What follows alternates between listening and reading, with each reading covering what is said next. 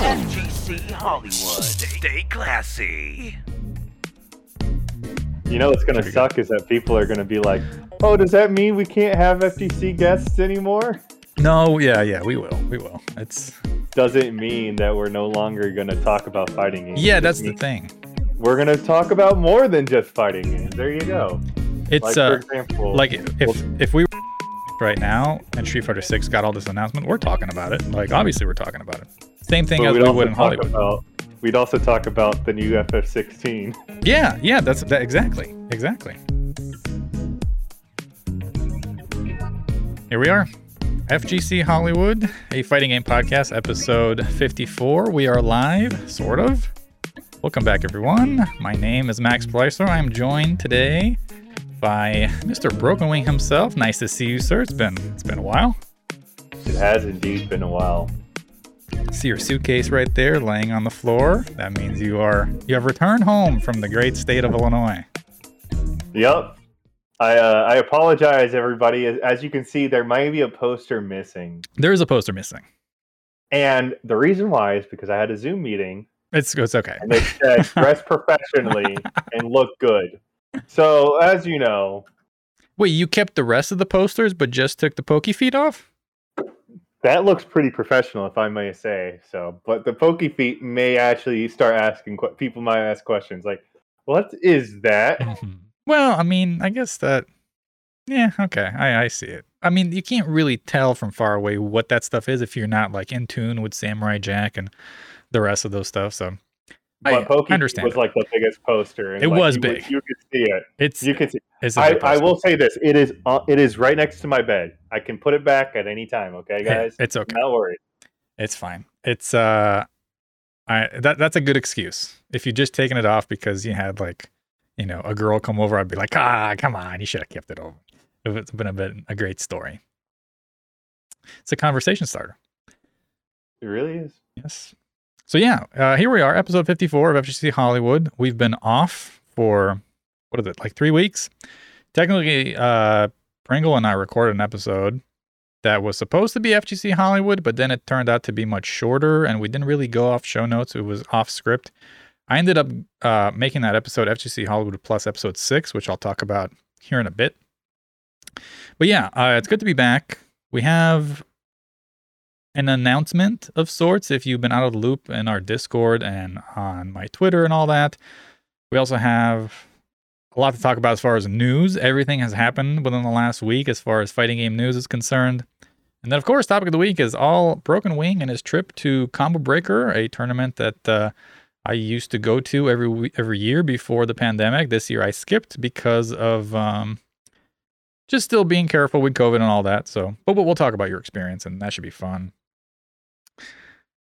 So yeah, uh, first thing on the docket, I ca- I went on a vacation, like a mini vacation. That's why we, that's how it started. Uh, you know, we were only supposed to miss one week, I think. we ended up missing three. Uh, but yeah, I came back from like a break ish. You went to Combo Breaker. I went to go see friends. That was great. It was nice going on vacation. Um, and yeah, I feel I feel rejuvenated. I feel like I definitely needed to step away from not only just this my situation currently, but uh work, all that.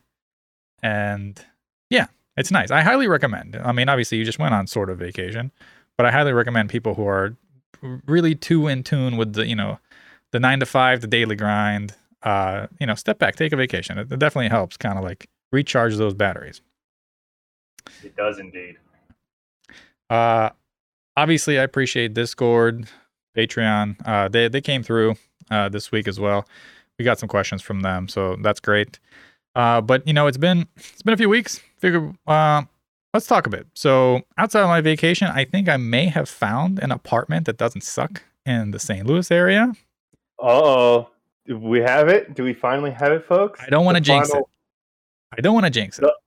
Max Splicer unshackled, unchained. Oh man, I need to get out of this basement. And I think I'm really, really close. I'm gonna go see the apartment soon. I had one that was kind of lined up, but I was like second tier because there was a guy in front of me who saw it first. So if he declined, I would have taken it, but he took it. So shoot. So there's another one that I think actually might turn out to be even better. I'm gonna go see it on Monday. Hopefully, I can snatch it up if it's good. And um, yeah, that'll be that'll be great, especially considering what's going to happen in the future, which we'll talk about. And uh, yeah, I might join you with the new apartment club. Uh, that that that'll be fun. Nice, Yeah. nice. The the good news is that finally Max Splicer will be will have an apartment before Street Fighter 6. That's true. that's the hope. That's that's the that's the hope, folks. Yeah. You know, then you should uh you should get me an apartment welcoming poster and you can I can you, get you you, can an apartment welcoming poster. If you want me to get you an apartment welcoming poster, I'll get you an apartment welcoming poster. In fact, what we'll do, what we'll do is the day you get your apartment, Okay. I'll go on Discord and I'll say, let's Oh, all vote no. for let's all vote for the Max Splicer Discord poster. Oh man. You know, I think they And I'll were buy that poster. They I think they were nice with you because Pokey Feet poster, it's it's pretty tame, it's funny.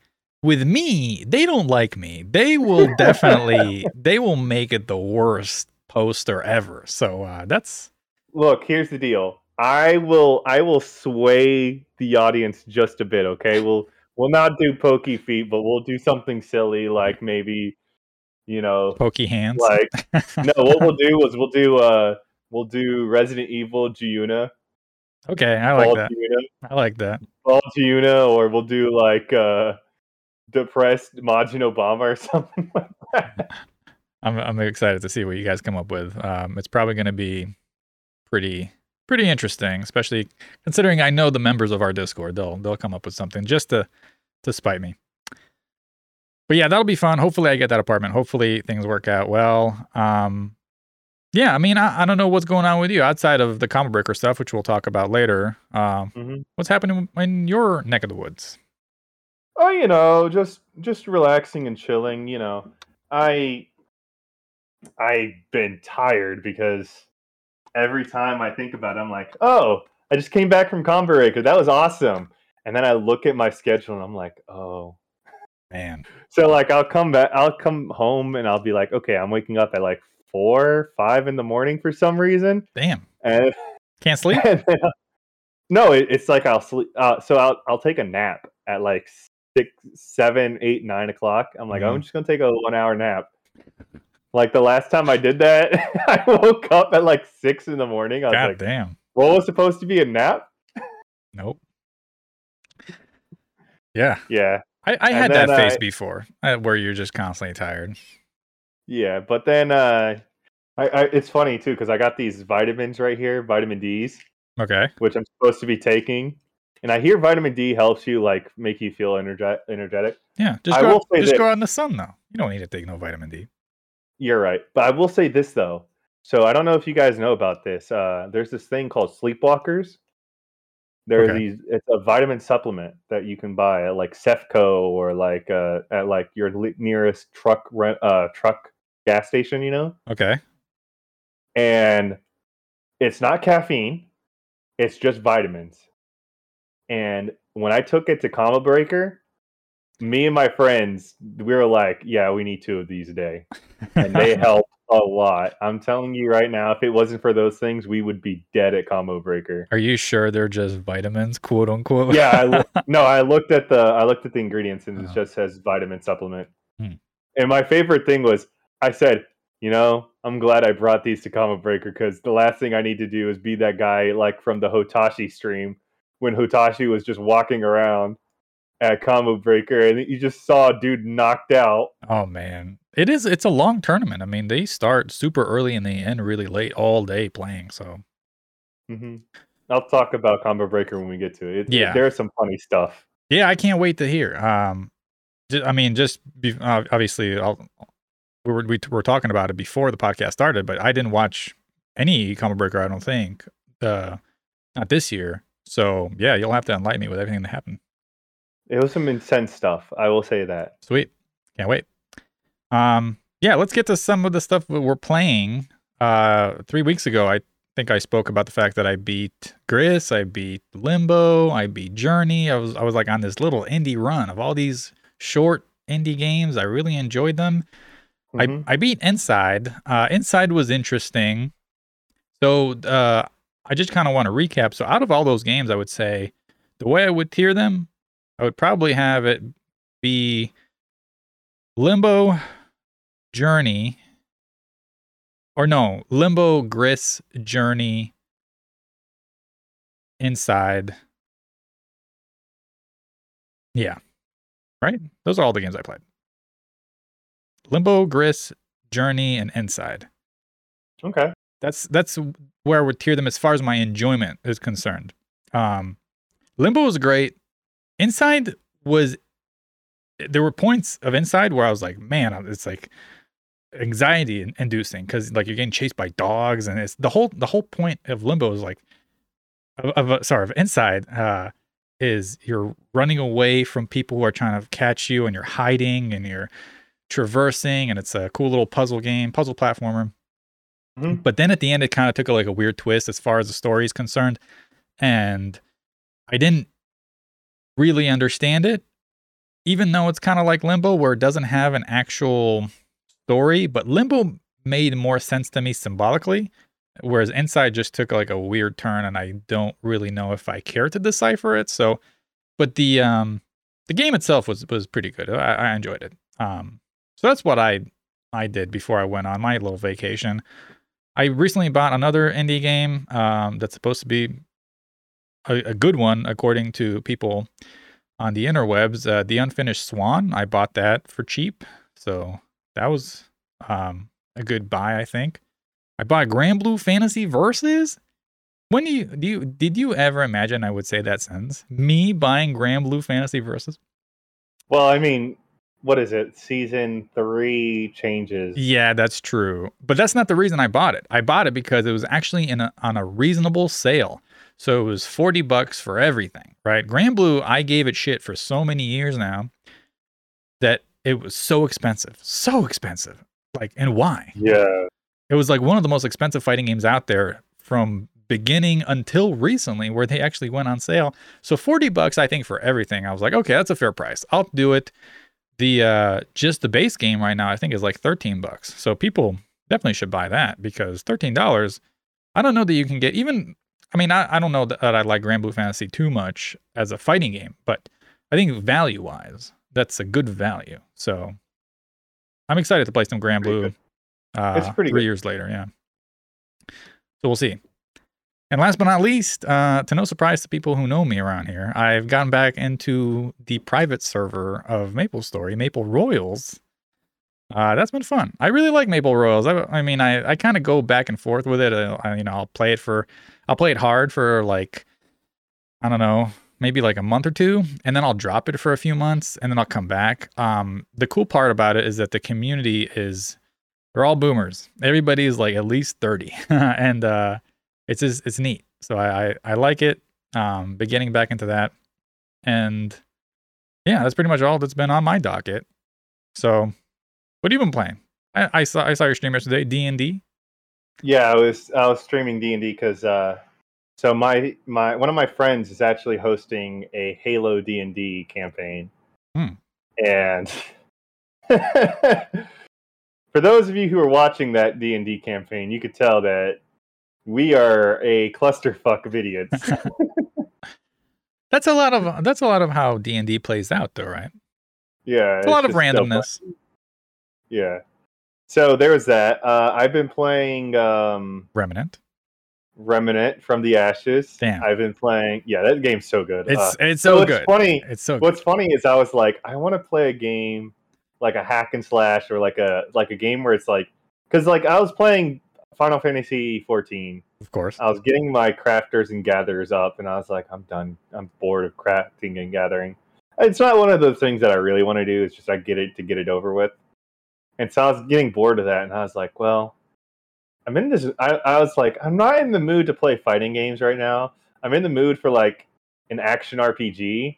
And I was like, yo, Remnant's pretty fun. Yo, Dark Souls lie. with guns. Let's get it. Exactly. I finally beat the Dreamer, and that that was an interesting experience hmm to to to play.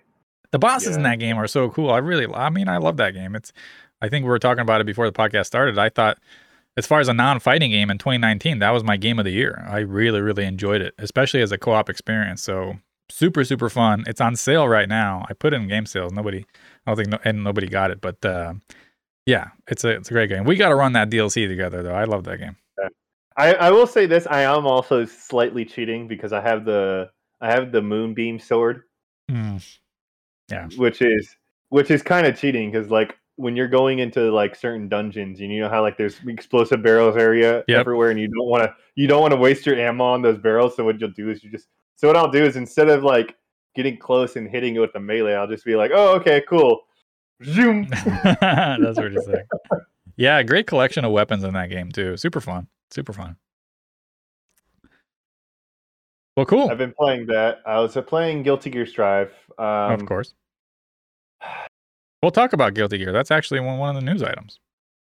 I cannot wait for the season ten, uh, season two. Like, please, season two. Just What uh you got you got uh Anji troubles? Anji sucks. Why? Anji sucks, dude. I, I don't care how many like top ten people uh Anjis were at. Uh, there's apparently ten Anjis at top sixty four. Damn. All of them were all of them were like struggling. Hmm. I, I I saw it. All of them were struggling. Yeah.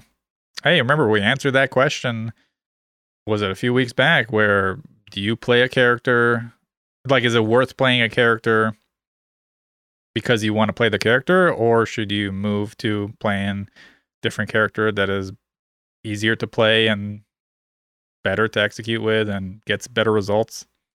You had that choice. So I will say this. I'm gonna I'm gonna I'm gonna put that discussion to bed right here, right now. hmm I think it depends on what your goal is. If your goal is to like compete and be competitive, if your character is not giving you results and you just you tried and you tried and you tried, and you put blood, sweat, and tears into that character and it's not helping you, if you're competitive, it's time to move on. Right. But if you're if you're like a casual fan and you're just playing fighting games for fun, stick with it. I agree. I agree. It's one of the hard lessons to learn as a fighting game player. Character i can't believe how long i've been dealing with a character crisis i thought because when i was playing Xrd and i was playing Ky Ky was such like top 5 Mhm. mid-tier fucking stale bread Yep. but he was mid he was top five was in mid-tier Yeah, it was good. he was good so like i didn't know what a like even though he was mid-tier he was good so i didn't know what like a character crisis was because i was eating good i was like oh i'm playing Ky it's Mhm. easy and then I, I play Anji and Guilty Gear Strive, and I'm like, God, every day is a character crisis of like, who do I pick? Yeah. How do I play this character? Na- I spent so many hours and months and days trying to like get this guy good. Now I gotta drop him, but like I can't I can't pick up this character, and so now every time I want to pick up this character, I'm like I'm failing. I'm I could have beat this character if I played my old main, but like Mhm. my old main's not good enough. I did not know what a character crisis was until Strive, and Yeah. man, that was an eye opener. It's the vicious cycle. I don't think I've, I'm try, I was trying to think while you were talking about that. I was like, I don't think I've ever had a character crisis because every time I got into a game where I couldn't find a character I liked, I stopped playing the game.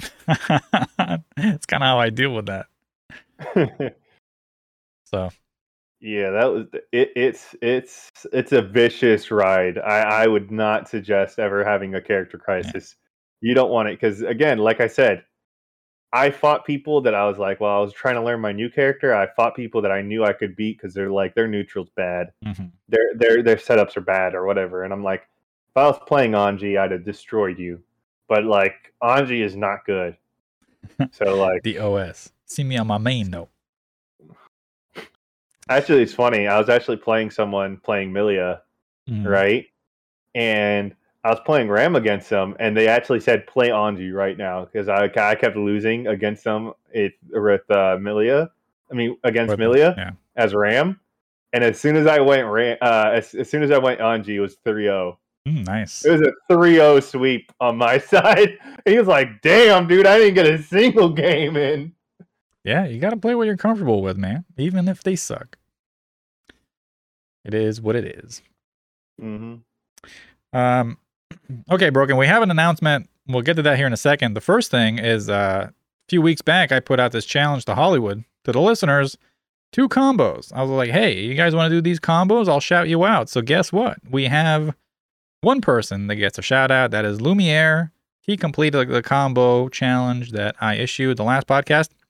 He did the Lily combo, the back one Lily combo, which is back one uh, do glide into standing two. Uh, it's a combo that is used by lilies all around the world if they're any good. And uh, yeah, he said, This took me just shy of an hour to get just once, only looked at your footage at 0.25x speed, which is really impressive because I think back then to do that combo, I was watching Korean players. They didn't put any notations. And yeah, it took me a while to figure out. So, Lumiere, congrats. Only took you just shy of an hour without cheating. It's very nice. Very good. So, um, as far as another challenge to Hollywood, we'll see.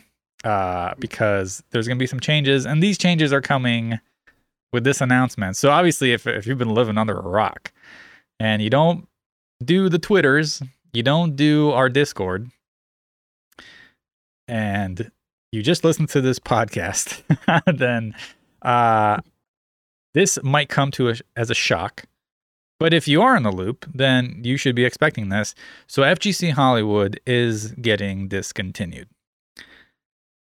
It's something that I've been thinking about for a little while now, and I thought about it even more during my little vacation that I went on. And I spoke about this on Twitter, on Discord, and on Patreon with FGC Hollywood Plus episode six, which Pringle and I were on. We just kind of talked about why and the reasoning, and we kind of delved into it on more of a more than just uh, sort of like a, this initial announcement that I'm giving you here. So that that was mostly for people on Patreon because obviously they they support the show, so I wanted to give them more of an explanation. I'll put out another video as far as why, but um, the main reason, the, the a couple of the cliff notes here, the main reason is I no longer resonate with the FGC. It's it's a community that I got into years ago for a specific reason, and that reason, in my opinion, does not exist anymore in 2022. So I think I need to remove myself from the community. I don't really want to be known as a part of it as in its current form. So that's that's a big big reason of why I wanted to discontinue FGC Hollywood. So here's what's going to happen. FGC Hollywood episode 55 will be the final episode of this podcast. It will be a three man booth. Broken, Pringle, myself. We'll talk about whatever. We'll take your questions. We might do a little news. I'm hoping that maybe we can just do a, a fun show, not super serious. We'll talk about some stuff for sure as far as what's happening in the FGC, but we'll also uh, let loose and have some fun on the final episode. Um, then what's going to happen? We'll take a short break from this podcast. Uh, don't worry, this archive will stay on YouTube. Eventually, the feed on the audio feed will get replaced with a new show, but that will come after a short break. Maybe two to three weeks, we'll take a break, and then we'll come up. It'll be back to Mac and Broken talking about video games Yes. as you know it. Yes, fighting. Uh, here's the thing: fighting games aren't going anywhere. They're just instead of being the whole show, they're going to be part of the show. So I do want to branch out. I want to get away from the C part of the FGC, but I still want to keep the FG in there. So fighting games are always going to be a part of who I am. The commu- So- the community is the one thing I want to I want to leave. So what you you should expect on the new show is for Broken to not shut up about Final Fantasy 14 while Mac will not shut up about Maple Royal. Yeah. Uh, we'll have to put a time limit. I swear on every podcast, we'll have to put a time limit on how long we talk about our nerd R- JRPG, our nerd uh, MMORPGs. um, but yeah, so that's what's going to be happening. So I don't know when episode 55 will happen. If it can happen next week, cool. Maybe two weeks from now, cool. We just want to make sure that it's a three man booth. So that'll happen when that happens. Um, as far as Patreon is concerned, so uh, Patreon will get a free month during the transition from this FGC podcast to the new show, which will probably be more so surrounding general gaming and more of like a variety type podcast. Um, that'll be your sort of uh, your free month to see, hey, do I want to stick around and support the show since it's taken on a different identity? Or if you want to bounce, being like, well, I signed up for FGC stuff. This is no longer exclusively FGC stuff. Uh, that's is absolutely your prerogative. So I kind of want to give the uh, the option to the people to support the show since they've been um, along for the ride for a while now. So yeah, that is pretty much the gist of it. Obviously, I'll make another video if you really, really care. Um, towards the, I guess once we get closer to the changeover, this whole thing, I'll make a video and I'll put that on the main channel. We'll talk about a little bit more why I want to separate from the FGC, and um, yeah, that'll be the a better explanation. I'll actually write it down, and it'll make sense hopefully. But yeah, broken. Uh, I spoke a little bit about to, Pringle about this change. He said, you know, he personally thinks the change was inevitable. He thinks that it was probably coming because of the fact that I think I've been growing more so distant from the community of fighting games and it's been noticeable. So this wasn't a shocker to him. How do you feel about this?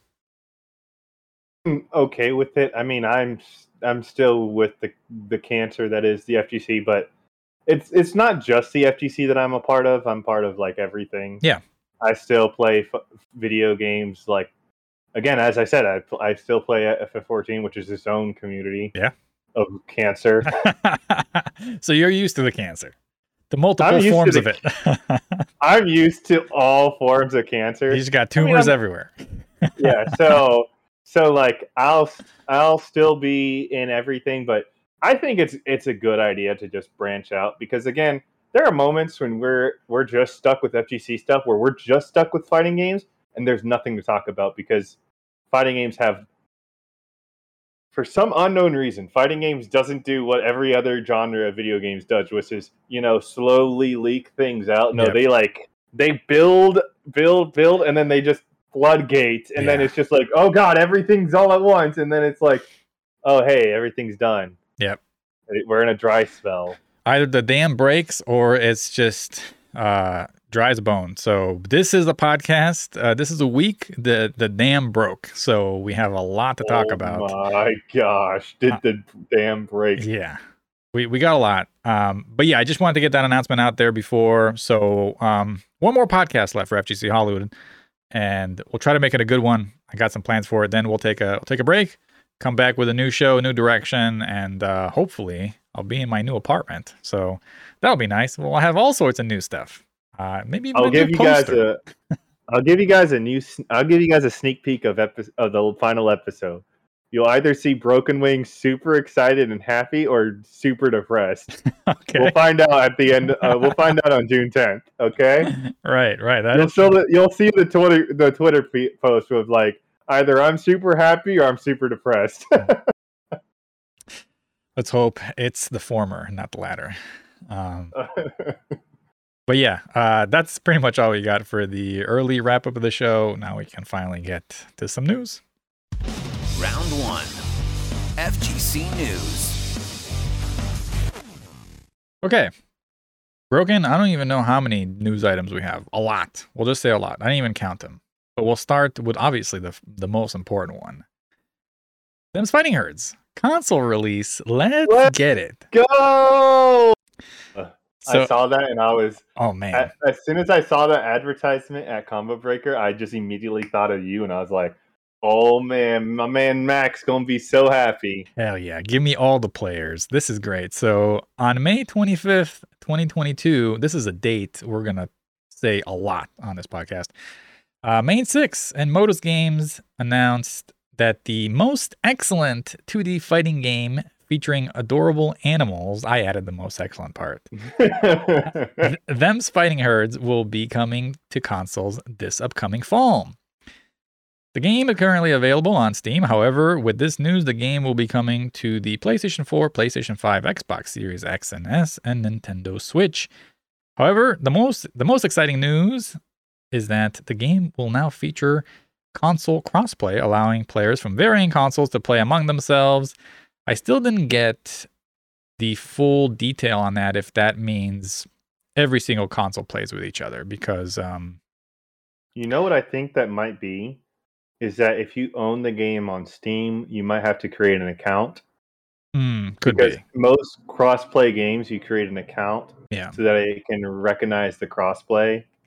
Because it most crossplay is like what is it, server side only. So like it's not it's not based off of the server of the system itself. It's based off of like a proprietary server that the company's running. Yep. that Kind that of like Street Fighter can. Fives and uh what's Street Fighter Yeah. Fives called? BattleNet? Something not BattleNet. that's- BattleNet. It's that's- BattleNet, and also uh, Power No. Rangers Battle for the Grid. You have to create it your own one as well. No, BattleNet is I thought like Blizzard. No, BattleNet is Blizzard. You're talking. you're okay. You had it correct. You, it's Battle Network? Battle Battle Network. Is it okay? BattleNet. I said net. um but yeah, we'll Yeah, see we're- how we'll we're- see how that works cuz Nintendo Switch is there too. Um Mhm. So, hey, I'm excited. I would, I mean, TFH needs this. So, pre orders are now live. And this is the part that I didn't really like, but I do understand. Uh, the game is listed for $39.99 on the digital and physical storefronts. Now, Broken, I bought this game on PC back in 2020 for $7.99. I mean, what an investment. I mean, I've gotten so many hours for $7.99 and then I bought Shanty and her stage for 5 bucks. I I paid a total of $13 for this game and it's man is it worth more than $13. But before we keep going on all this stuff, $39.99. I want to talk about that price point because 40 bucks for a game that features 6 characters and is about ponies. As good as that game is, man, that's a tough sell, don't you think? So I think that the problem is is that like so I I know it's a tough sale because it is, Mhm. but I think the problem is because it's on console and like they had to find a publisher and I Yep. bet the publisher is pushing the price. Yeah. Because when they were just Mane6, uh, they didn't worry about the pricing, you know. It was that they- 1999, I believe, uh, regular price, and it was always dropping down to that seven, eight dollar mark. Now with Modus Games there, obviously it costs money to put stuff on console, costs money to do crossplay. Forty bucks is uh, pretty expensive, but I understand where that price came from.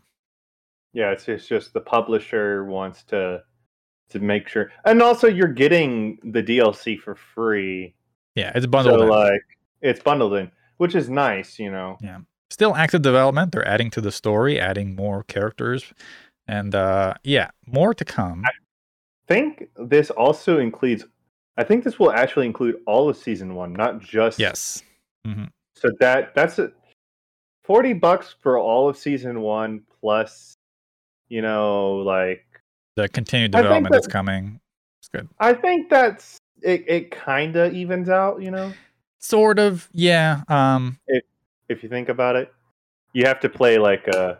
Oh, so the next part. Well, but let's let's continue. okay, okay. So here's a few facts, and I just put this down here because I love TFH. I have, I think, 100 hours in the game. Um, Mhm. So here's a few facts about them's fighting herds, which is a great name for a fighting game. People keep talking shit about the name. It's like, oh, it's a terrible name. It's a great name. I love that name. The game was released officially on Steam April 30th, 2020, which is the date Mhm. I bought it, uh, after being in open development dating back to early 2018. It is a 2D fighting game inspired by the My Little Pony series, which it initially started as with a fighting game titled Fighting is Magic. However, that was quickly axed by Hasbro, the IP owner, and thus the developer started from the ground up, partnering with one of the MLP lead character designers, creating original characters for the game, which are great. It features rollback netcode, in my opinion, one of the best, one of the absolute best rollback netcodes out there. I mean, I played Pants, who lives in Germany. We played a series of first to five. Great, no hiccups whatsoever. I lost three two or whatever, or first to three rather. I lost I lost Mhm. three to two. Pom is cheap. Uh, six characters total, which those characters are so. Those are whole characters. This ain't BB tag. These are real characters. They got everything you want. So six, but think about them as being like 18 in BB tag terms. Traditional offline modes such as training and story mode, trial mode, all that jazz. Salt mine lobbies, which is online. Those are that's a fun little mini game. You mine salt, you become the bear, you beat up on people. So fun, so fun. I love that game. Uh, excellent mechanics. Runs on the Z engine, the Mike Z engine uh, from Skullgirls. Uh, great presentation. I mean, think about just the visually with the upres to the HD with the 1080 now. It looks great. Uh, the uh, the animations look great. The character models look great. The music is awesome. I love the music. I I, I absolutely adore the music. Dynamic music. Dynamic. Dynamic music. music. Great. Uh, voice acting is super good. Um, I can't praise the game enough. I love this game. I'll shill it every time, even though it's ponies. Please buy TFH. All right, so now we're going to talk about Black Dahlia. And fun fact, I actually played Black Dahlia. Ooh, sweet. Okay, all right. So I actually have experience with Black Dahlia. Yeah. I can actually tell you how she plays. She's actually interesting. Sure. Let me read this and then uh, tell me tell me your experience with Black Dahlia. I'm, I'm interested. So again, May 25th, 2022, Hidden Variable alongside Autumn Games and Future Club released the Black Dahlia alpha gameplay trailer for the 2D tag fighting game Skullgirls Second Encore. Now, here's the thing, Broken. Every time I'm going to mention this game, and this is just something because I want to do, every time I mention Skullgirls Second Encore, until the trial proves who is true in this matter, I will say Mike Z died for this game. If you want to know the history behind Skullgirl Second Encore, please Google Oh, The Mike Z saga. the- I know the Mike Z saga. Yeah. Okay, I was there. I know, was but I'm saying for the listener because I'm not just bringing this out of the blue. I if if this wasn't relevant to fighting games, I wouldn't even talk about Skullgirls because that's how I feel about the game right now. But because it has to do with fighting games or whatever, Mike Z died for this. If you want to learn more, trust me, there's stuff on the YouTube channel that we talked about. Uh, there's stuff on the internet. Go look up the Mike Z saga. Now we can talk about Black Dahlia. So Black Dahlia is a villainous assassin in the deep lore that is Skullgirls, and she was shown in the trailer beating up on fellow cast members with the use of all sorts of weapons and tools. Some to note: a mini mortar launcher gun, a bear trap, which I thought was cool, a hidden knife, as well as many of her long limbs. She lo- she likes to kick a lot. She's a very big kicker, and uh, she is uh, set to be playable during the alpha sometime this upcoming month of June. And she makes up the third character spot in the Skullgirl Second Encore Season Pass, joining Annie and Umbrella, with one more character left to be announced later in the future. The game and its Season Pass was also announced to be making it to Xbox Series X and Xbox One, which is interesting, as well as the Nintendo Switch later this year as well. I believe now that makes it for outside of handheld systems that's not mobile. Hmm. Skullgirls is on every single platform. Yep. Yeah. Very nice. So, Mike Z died for this though. all right. So, if you must know, Black Dahlia is not a six button fighter. She's not. Nope, she's a five button fighter. So what happens is is the bear trap is actually medium kick. Interesting. So the way it works is that you have light light, medium, heavy heavy. You also she's also like a zoner keep away set play character. Right. So her bear trap is like a lot of her Oki and how she sets up. So she has a weird bullet system. Now in the in the alpha they didn't have any supers and they didn't do what they were going to do with her ammo type because they said that her ammo type is going to be very interesting. Mhm. But the way they had the ammo type in the game is that you have six rounds in the game in the bullets, right? And this is going to be in the final build too, so you're going to have six rounds. So the way they set it up was that your first two bullets are normal shells, right? Okay. Your third shot is a shotgun blast, and then the last uh, three are normal rounds. Thick. Uh, we don't have time to talk about it on this podcast, but if I'm not a, like a big lore guy, but I read all of Black Dahlia's lore, man, she is evil, like evil, evil.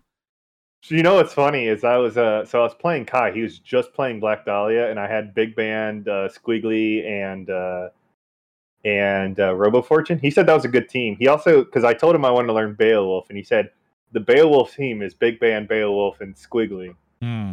And as soon as we got to Squiggly, I was like, "Oh, this is a very interesting fight if you Yeah. think about it." It is. It is. so if, if you're interested in, in some pretty good writing, pretty good lore, um, read about Black Dahlia. I, I, just find that she's um, quite the evil character. Like when I was reading some of her stuff, I was like, damn. I was like, that is. Brutal. yeah, it's, it's brutal. So uh, yeah, she's an interesting character. I think I like her design a lot. Uh, the playable alpha should be sometime this month, and I'm sure then they'll have a beta, and then it'll come out as a part of the season pass. So uh, yeah, check her out in Skullgirls. Hopefully, the alpha will have her have actually having supers because the Yeah. way the way it was was like she'd only had her normals and her specials and snapback. So like if you wanted to redo resets, you'd have to snap back instead of like do a super.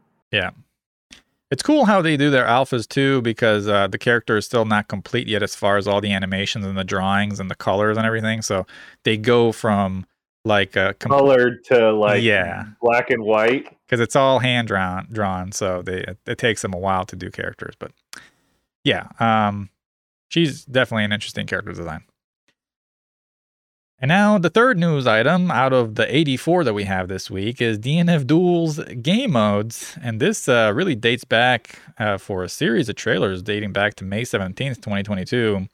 Uh, the Don't upco- you love how DNF Duel never had any news or information? I know they had time? they had to wait for they were radio silent, and then as soon as they stopped being radio silent, they're like, "Oh, now we're no longer radio silent. Let's just drop a, a video every day." Mhm. Yep. They they love doing that. So this is uh dating back to May 17th, 2022. The upcoming Dungeon Fighter Online inspired fighting game DNF Duel has been releasing a bunch of trailers showcasing its different game modes. So here's the first trailer. This took a look at the game story mode, which will be playable via a visual novel like format, which includes voice acting, some animated cuts, and a comic book like panel. We're not strangers to having visual novels and fighting games as your single player experience, and this seems to be one of many others that Arc System Works is known to be doing. So, you know, that's uh, that's to be expected almost in some of these games. Uh, the fighting game sequences in between are presumed, and the game will also have uh, certain panels that are from the story, and they'll put them in the gallery mode. And there's also going to be a uh, glossary. So if you want to know all about these characters, where they're from, kind of like how BlazBlue has all the lore written and all that stuff. Uh, so that's going to be a part of the DNF Duel single player experience. The second trailer hones in on the game's practice mode, showing its user interface for training purposes, its different record and replay functions, as well as a quick character change function. Uh, the game also features a tutorial mode, which, uh, sorry, Broken, but this is best described as a checklist with commands and explanations. Your favorite. Uh, my favorite time tutorial, my all-time favorite. Yep. I'm sorry, but it is what it is. Uh, the third trailer is dedicated to the game's local mode, which features the standard versus mode, an arcade mode with varying difficulties and round selection, a survival mode, which is akin to a regular score attack mode, using one life bar versus a constant ladder of opponents, with the ability to purchase abilities such as uh, extra damage and health recovery, etc. So, the souped up score attack mode. And then the final game mode trailer featured the game's online mode, showing its ranked match interface and some of its different rank tiers, such as bronze, silver, and gold. Player profile was also shown as players can edit their own personal profile for online modes, which include a title, character card, their little chibi avatars for the lobby system, among other customizations. And finally, game's replay library, where players can now uh, save their replays and then view them there versus other players online. So your own little archive for online matches. And then uh, last but not least, the the game officially released its launcher character trailer. So we knew about her that she's in the game for a long time now, but now she got her own trailer. And she's definitely a launcher. She fired a plethora of missiles, bullets, lasers, mortars, and other projectiles against the cast. So she's in She the game. She looks kind of cool. Yeah. She looks really cool, honestly. Yeah. Initially, I thought just by her haircut, I thought that she was going to be like the Spitfire, but uh, yeah, she's I the think launcher. If I remember correctly, I think she's her, a her own special thing. Like I think that they Hmm. said that she's not an actual class. I could be wrong. I could be wrong, Yeah. folks. So yeah, the, D- I'm the DFO we'll people are going to correct us. Trust me. Yeah, they'll correct us. But I think if I remember correctly, I heard that she's a special character designed for the game. Okay. What it is is that she's two characters rolled into one. Mm, maybe that's what I'm thinking because she's she's got the arsenal of the launcher, but the look of the Spitfire, maybe. Yeah, that's, I think that's what they said that it is. That she's two characters in one, and she's like her own special thing, Cool. Hey, I'd be down for Which- that. which is cool. I think like you should always. I don't think you should just be stuck with the roles that the the game is based off. I think it's it's okay to branch out. I mean, Oh yeah. I mean, do you have your standalone character? I mean, look at Persona for example. I hate to bring that up because I do all the time, but like Labrys is she's exclusive to the arena games. That's where she came from, and Sho also came from the arena games, and as well as uh, some other characters where they didn't just pull from three and four. They made their own characters specific for that game. I mean, uh, Persona Dancing did the same thing. Persona Strikers did the same thing. So, yeah, they they do uh, they do well with making the uh, characters stand out. Uh, lastly, for, for a solid second, I forgot who the the character was that they introduced in Persona Four Dancing, and then I was like, oh wait, it's that one chick. yeah, I don't know her name because I didn't play the game. I I just know there's I a will- character. I will not remember her name. I will just say that I will not remember her name. That's fine. Uh, closing out DNF Duel. Uh, so just a reminder. So DNF Duel is a game that's it's partner development uh, by three studios: Eighting, Neople, and Arc System Works. The game will be published by Arc System Works in the West and North America, basically, and uh, by Nexon worldwide, or Neople, their subsidiary. It is set to release on PlayStation 4, PlayStation 5, and Steam on June 28th, 2022, which, as of the recording of this podcast, is 25 days away. No talk about crossplay. I don't think a game like this Mm. is probably doing crossplay, is it? They said they're not doing crossplay. No. Okay. All right. That's kind of what I figured. So, yeah, everybody plays with their own. What about PlayStation 4, PlayStation 5? That's always crossplay. Oh, okay. Okay. Yeah, and, and uh sorry Nintendo and Xbox. I tried to s- to see if that game is coming out for those platforms. Nothing announced yet. I don't know if something in the future, maybe they got something going on, but as of right now, I didn't see any details on those platforms. So, PlayStation 4, PlayStation 5, Steam, June 28, 2022, DNF Duel. Yep. All right, now we can talk about your favorite game, Guilty Gear Strive. Hooray! Again, May 25th, 2022, and this has to do with the upcoming update. So, Arc System Works announced that Guilty Gear Strive will be receiving a large scale update on June 10th, 2022, a day that will either make Broken Wing cry or laugh with joy. Actually, actually, so fun fact: they've already announced a few things. I'll, I'll explain. They showed off two season two changes. okay. One of which was, I think, if I saw this correctly, two P counter is going to be changed from a counter level one to a counter level three, which allows for better combo routes. Because if counter level one doesn't really do anything, it's just like, oh, hey, you got hit by it. But counter level three, That's where the little bit of- counters, though, and the entire screen, right? Counter. no, it's not that. That's counter level five. That's five. Okay. Yes. So counter level three is like, oh hey, I got hit by something, so we'll add uh we'll add a little bit of like Hit stun? um, hit stun, Yeah. which then allows you to go from like two P to actual six P to like two eight. I mean six H. Okay. So now, so now you can actually get returns off of like counter hit two P. Like you can actually like poke with two P, and if they get hit by, you can actually like lead into actual combos rather than oh two P two P two P two P two P. That's good. Cool. Yeah. They're starting to And add then- uh, add combos to the game. I like that. Yeah, and then they showed off um, Goldlewis doing a combo, and then at the end of the combo, he was able to dash cancel into a grab. So Hmm. they might be adding dash cancels into the game for more mul- multiple characters. Okay. All right. Sweet. And then they said that on June eighth, two days before the actual season two patch releases, they will release the patch notes. Ooh, very good. Very good. In English or just Japanese? everything. Good. So June eighth, they will release the patch notes for everyone to see, and I'll get to see a like a sneak peek if I get to cry or not, and then June 10th I'll actually test it out. Sweet. All right. So yeah.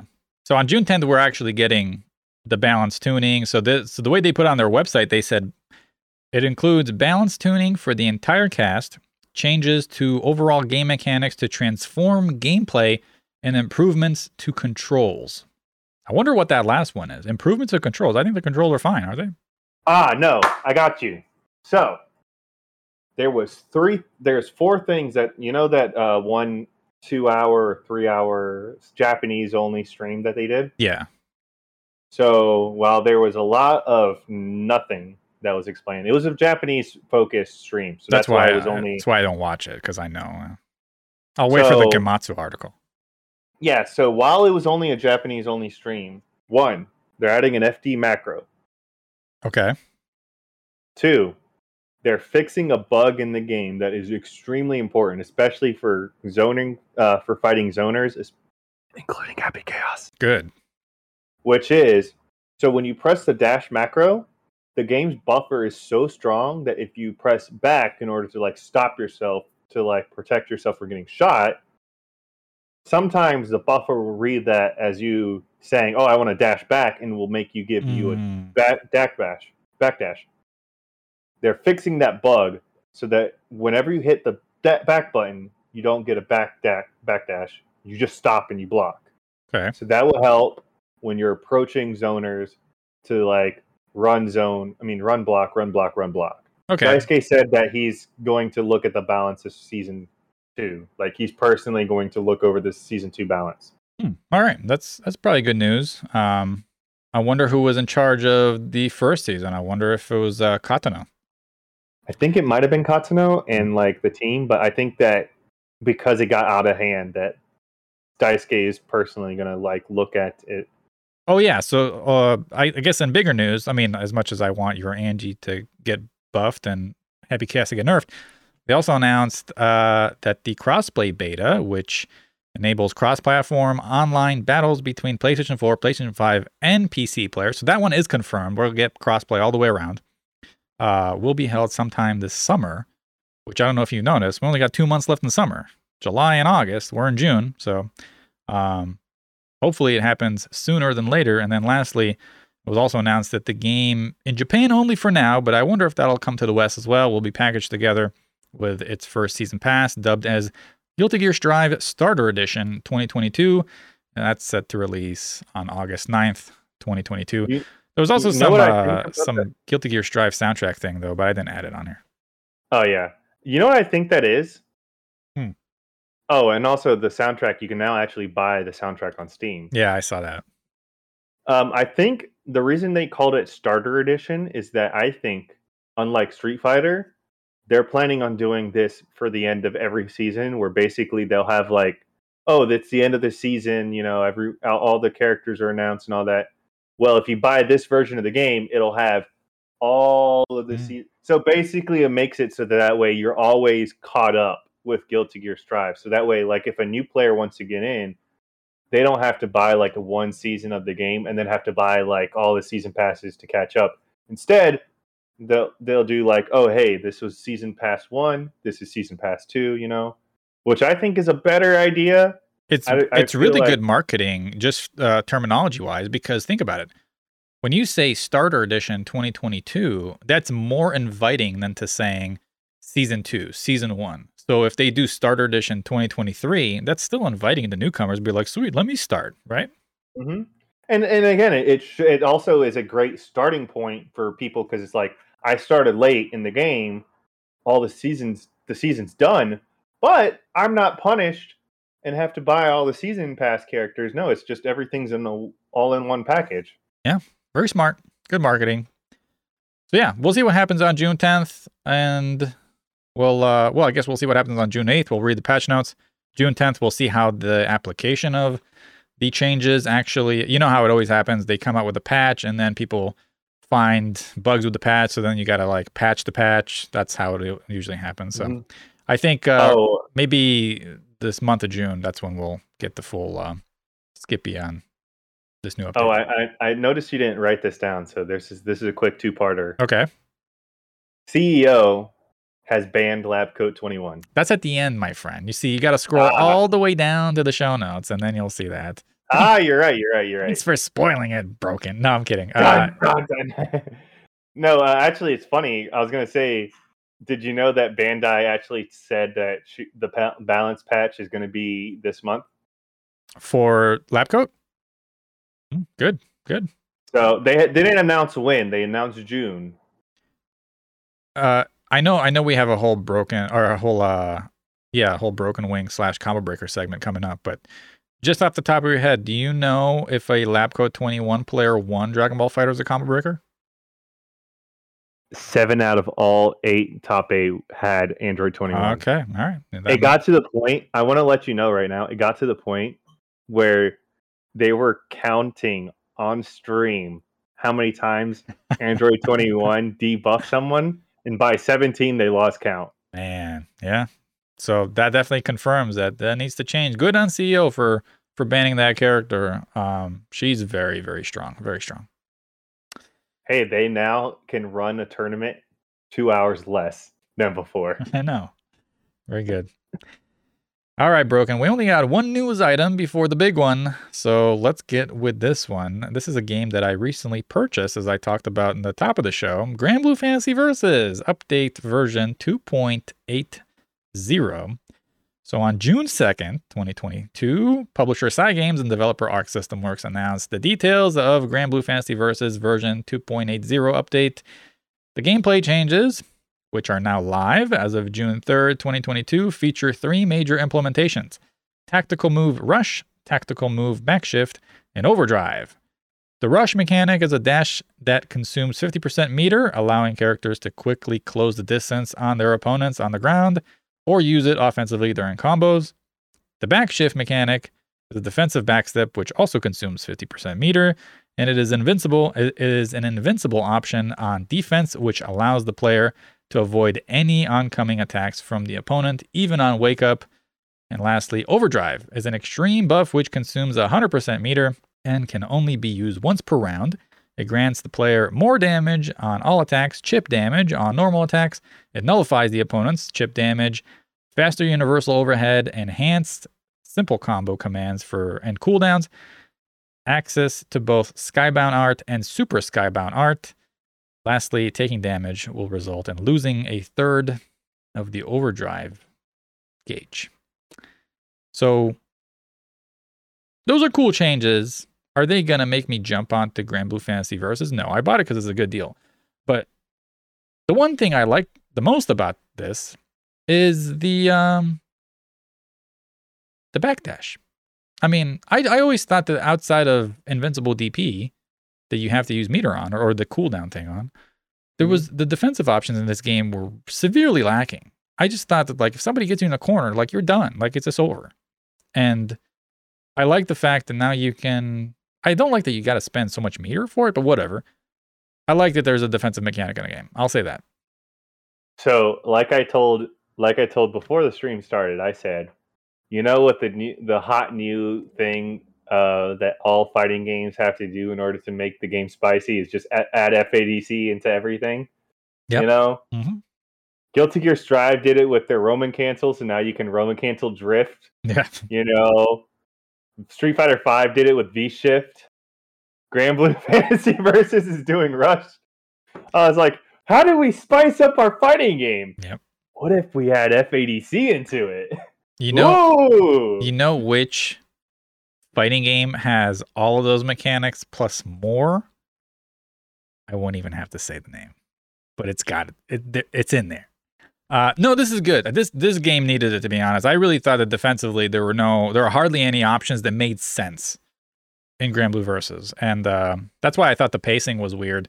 Also, um, because of the the movement on the ground being just somewhat slow in my opinion, and uh, jumping being really floaty uh, on most characters, the uh, the charge move now, so the rush mechanic, I think that's a good idea too. So closing the distance, using it for combo extensions, I like that. Overdrive is cool. Um, you know, it's just an offensive mechanic. You know what you can do now? What? You can hit with Ferry's like whip from like all the way across the screen, get a confirm, and instead of just being like, "Oh, I hit you and that's it," no, you can rush, Right. get close to your opponent, and then start a combo. you know what that's called? hit's done. You know what that's called? That's called fear. That's called Under Night In-Birth. it is actually also called Under Night In-Birth. Yeah.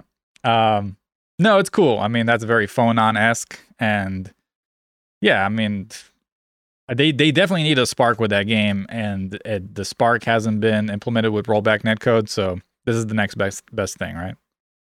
I will say it is a nice way to like spice up the game a bit. I really thought they were going to announce rollback into the game. I mean, they're bringing the game back into fruition. Like the game was wasn't dead, but like it was It was dormant. state. Yeah. It was dormant, and then they're like, "Oh, hey, we're bringing the game back. We're we're bringing the season three is not the end of the game. We're gonna we're actually gonna like rev up the game again. We're gonna we're gonna like add mechanics. You know, make the game fun." And I was like, "Now would be a great time to announce you know rollback," but who knows? Yeah. Maybe it's that Cygames hasn't doesn't realize that rollback. I don't know. It, it's something.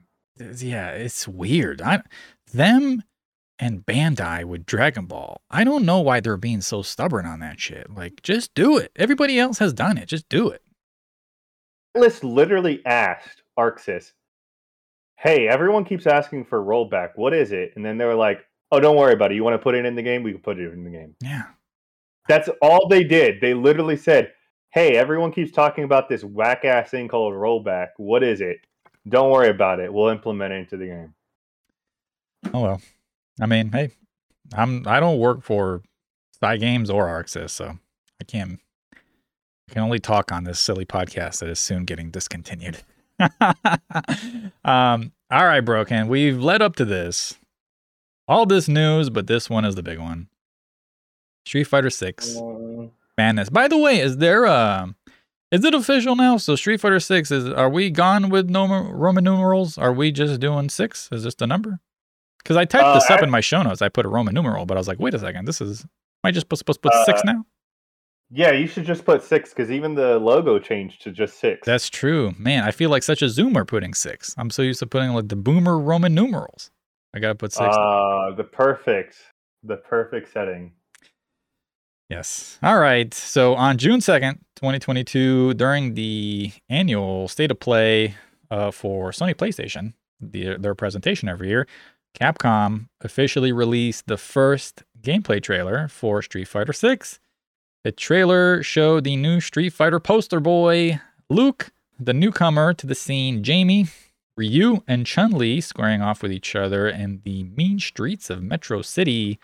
The trailer finishes off with some animated super sequences and shows a newly updated logo dimming to black right before a line of text reading coming 2023, showing the logos for PlayStation 4, PlayStation 5, Xbox Series X and S, and Steam.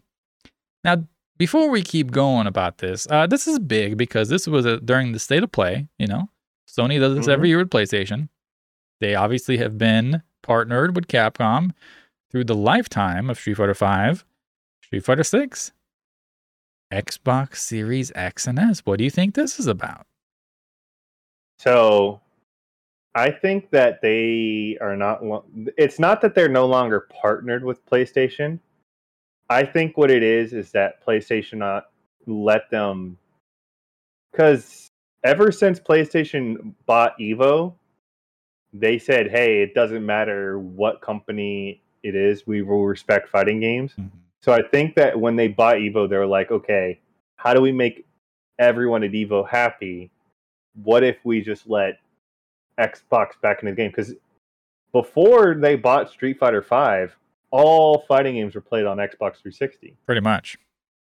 So, what better way to bring in goodwill for Evo than to be like, hey, plus Capcom now has Monster Hunter money. That's true because Street Fighter V was partially funded by Sony. So, Mhm. yeah, um, that's So, interesting. It- hey, I'm, I'm they- glad to have Fighter back on Xbox. I don't even own an Xbox, but I just like that it's on there again.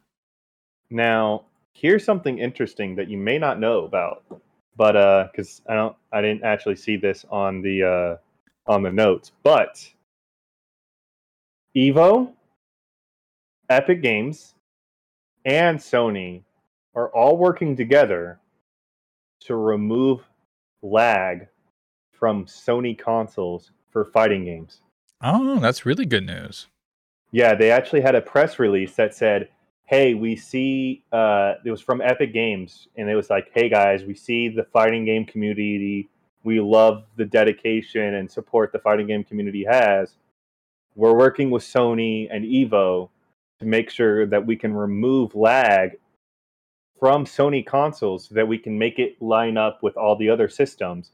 So now you won't have Xbox being like the mid tier lag, PC being the low end lag, and Sony being the high end lag. You now be like everything. It's not going to be like PC, but it's going to get closer. So like you know, Hey, man, that's good news. I mean, I don't I don't give Epic too many compliments, but that's a good move by them. I wonder if they care so much about lag. Why didn't they go to SNK when Samurai Shodown came out and be like, hey, let's put some rollback in this? No! Sorry, I had to take a shot there. Um, but no, that is But I good news. think- that is good news. yeah, I really think that's good. I think that's going to help a lot because if there's one thing people complain about from going to PC to, especially me when I went to Combo Breaker, is input delay. Sucks. It's the worst, dude. Um, we'll talk about this during Combo Breaker because I mean, I say this every time I talk about Combo Breaker. I talk about that garbage. But uh, listen, we'll we'll talk about. It. Just remember, remind me. Uh huh. Um, okay, more Street Fighter Six. So that was the the initial trailer. Now, here's the thing: there's a lot to break down here. Uh, just for the sake of brevity and for the sake of it technically not being confirmed yet, we're not going to talk about the leaks because, as much as I think that they're true, they seem to be true. I'll wait until it's actually coming from the horse's mouth as opposed to sort of from the horse's mouth. So there's a lot to break down. Um, there were a bunch of leaks as far as the roster, as far as their costumes and all that. I actually believe that it's probably Capcom themselves and they're doing it on purpose.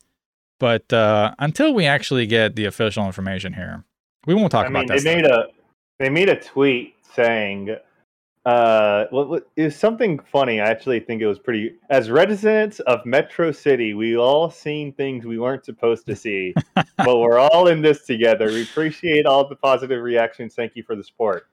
I think with a tweet like that, they were in on it because it's like, yeah, why would you why would you make a, a tweet like saying, "Hey, as the residents of Metro City, we've all seen things we weren't supposed to see." Like, we know that the game's supposed to take place in Metro City, Mhm. but that's a little bit too tongue in cheek. You know what I mean? it is. And, you know, I do think that, yes, this came from them and it's cool, but I'll wait until we get the actual trailers and actual introductions of these characters, not just screenshots and, and just bootleg videos. So, um, I really hope some of the things that they're they're leaking is not true that'd be dope. because if if some of the things that they're leaking is true, I might actually feel really bad. Because uh, one of the things they leaked was that the reason why Ken looks like a Garou Mark of the Wolves Ken yeah. is the fact that um, Oh, he's he down wanted- on his luck, man. That poor guy, he, He- invested in crypto. no, what it was was actually he uh, he wanted to he wanted to pursue the same goal and like As Ryu, aspiration right? as Ryu, right? And apparently his wife got angry and took his kid. Yeah.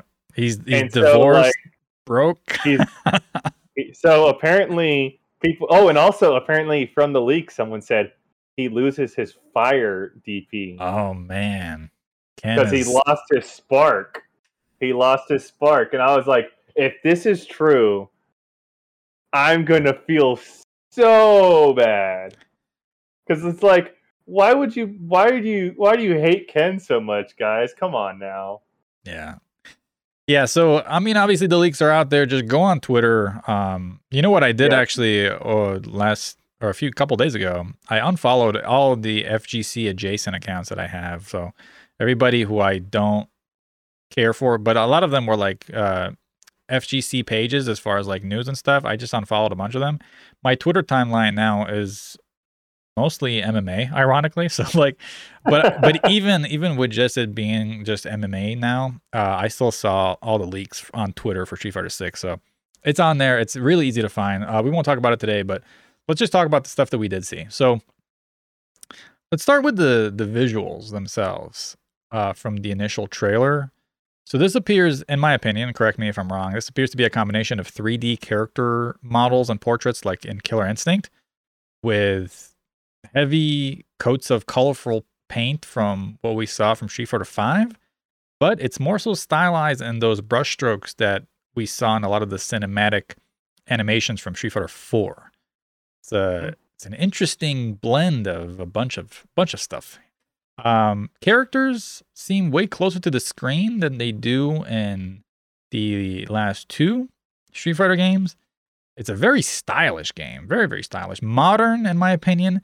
Now, let me know how you feel about this. I find that this is like very streety. This is like the most Street Fighter game I've ever have seen. It's, Finally, it's- finally, Ryu from Street.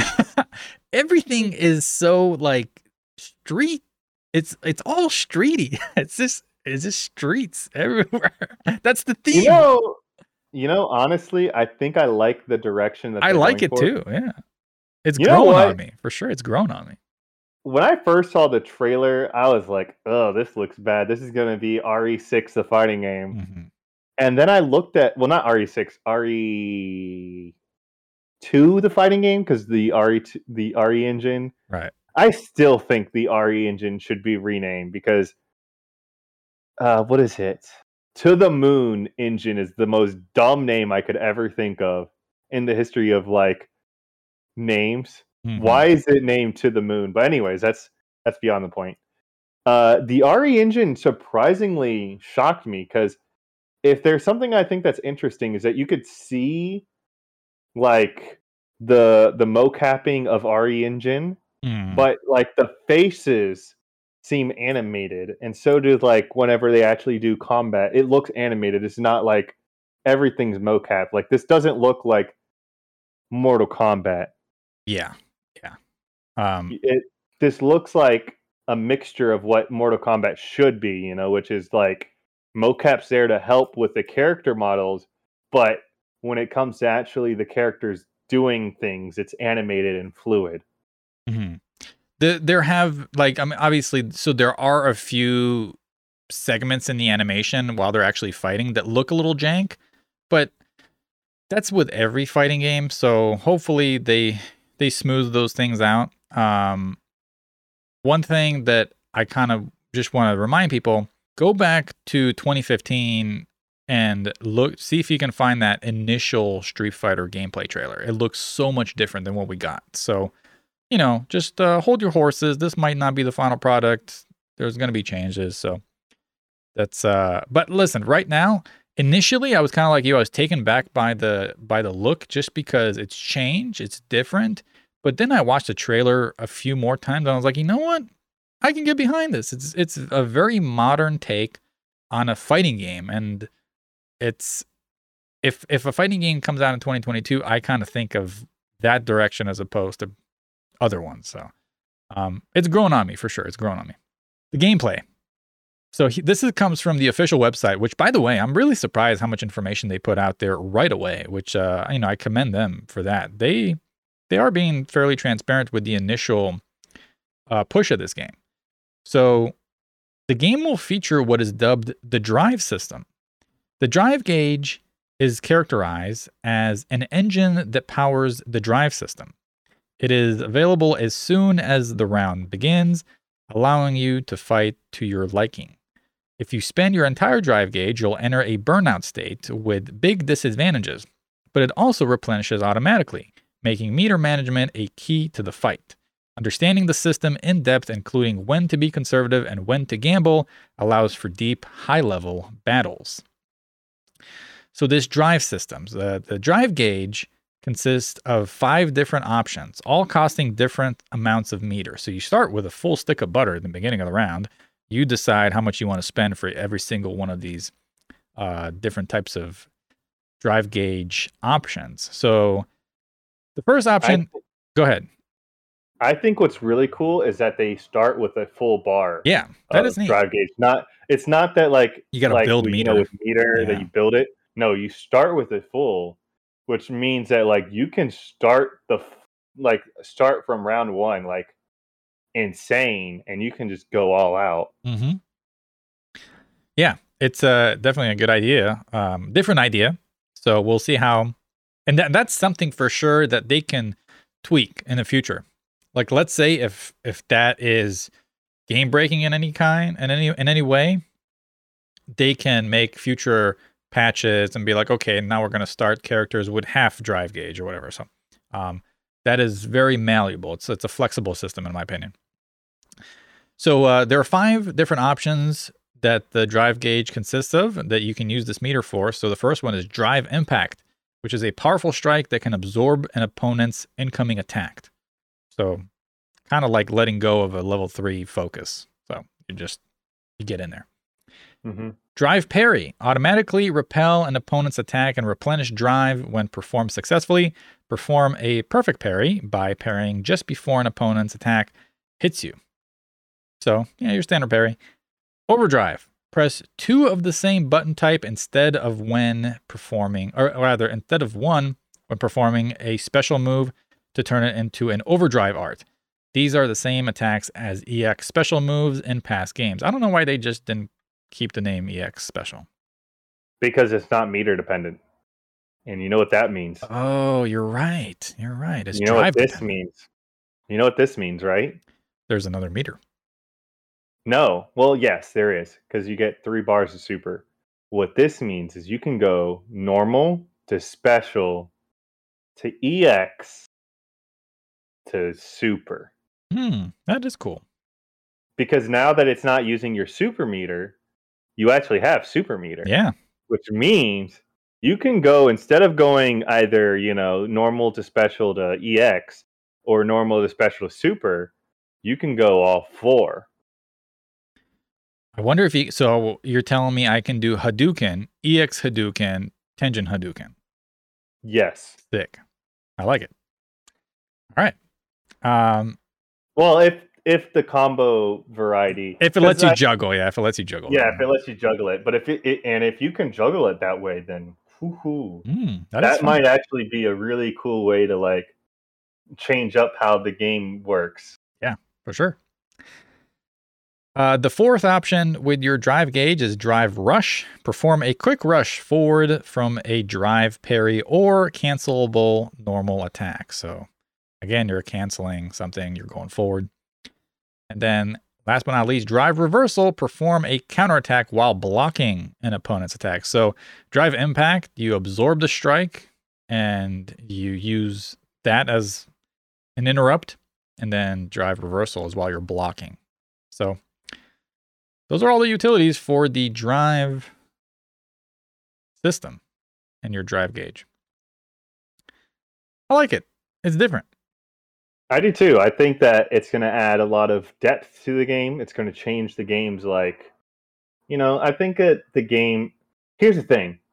This is going from like the most footsie dependent, like every move and every hit and everything like matters Mhm. to here's a lot of defense and offensive uh, like options that will not that will allow you to finally skip neutral.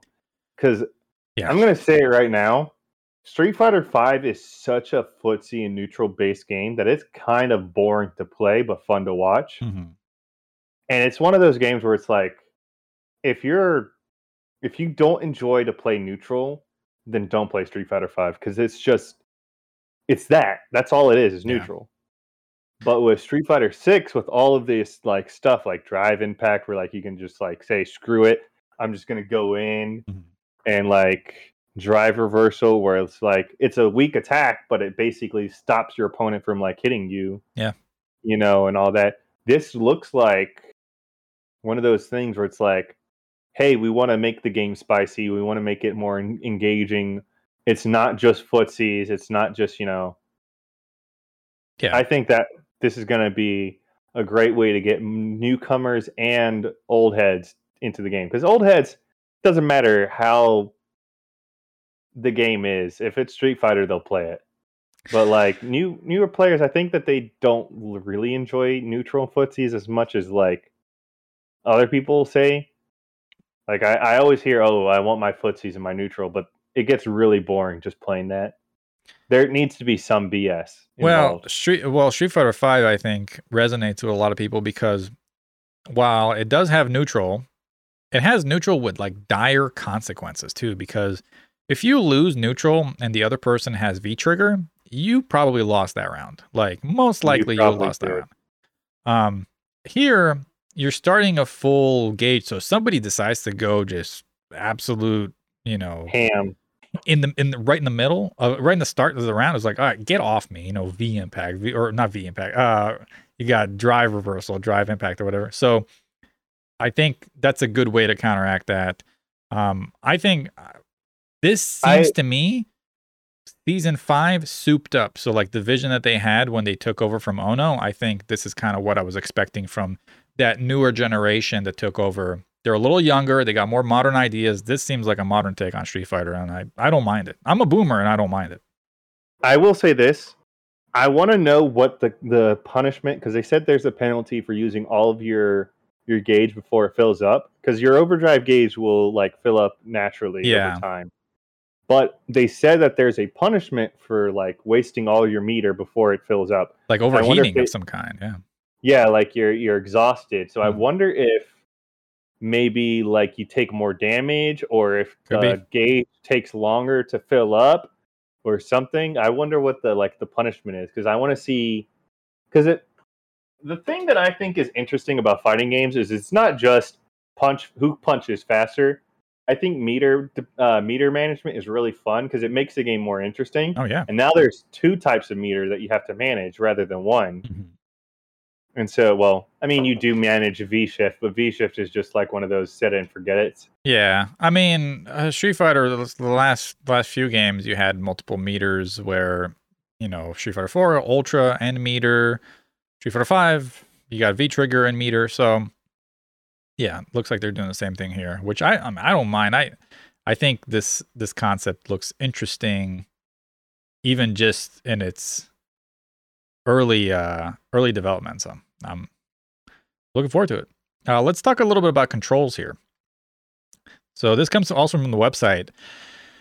They mentioned that there will be two different types of controls a modern control type and a classic control type.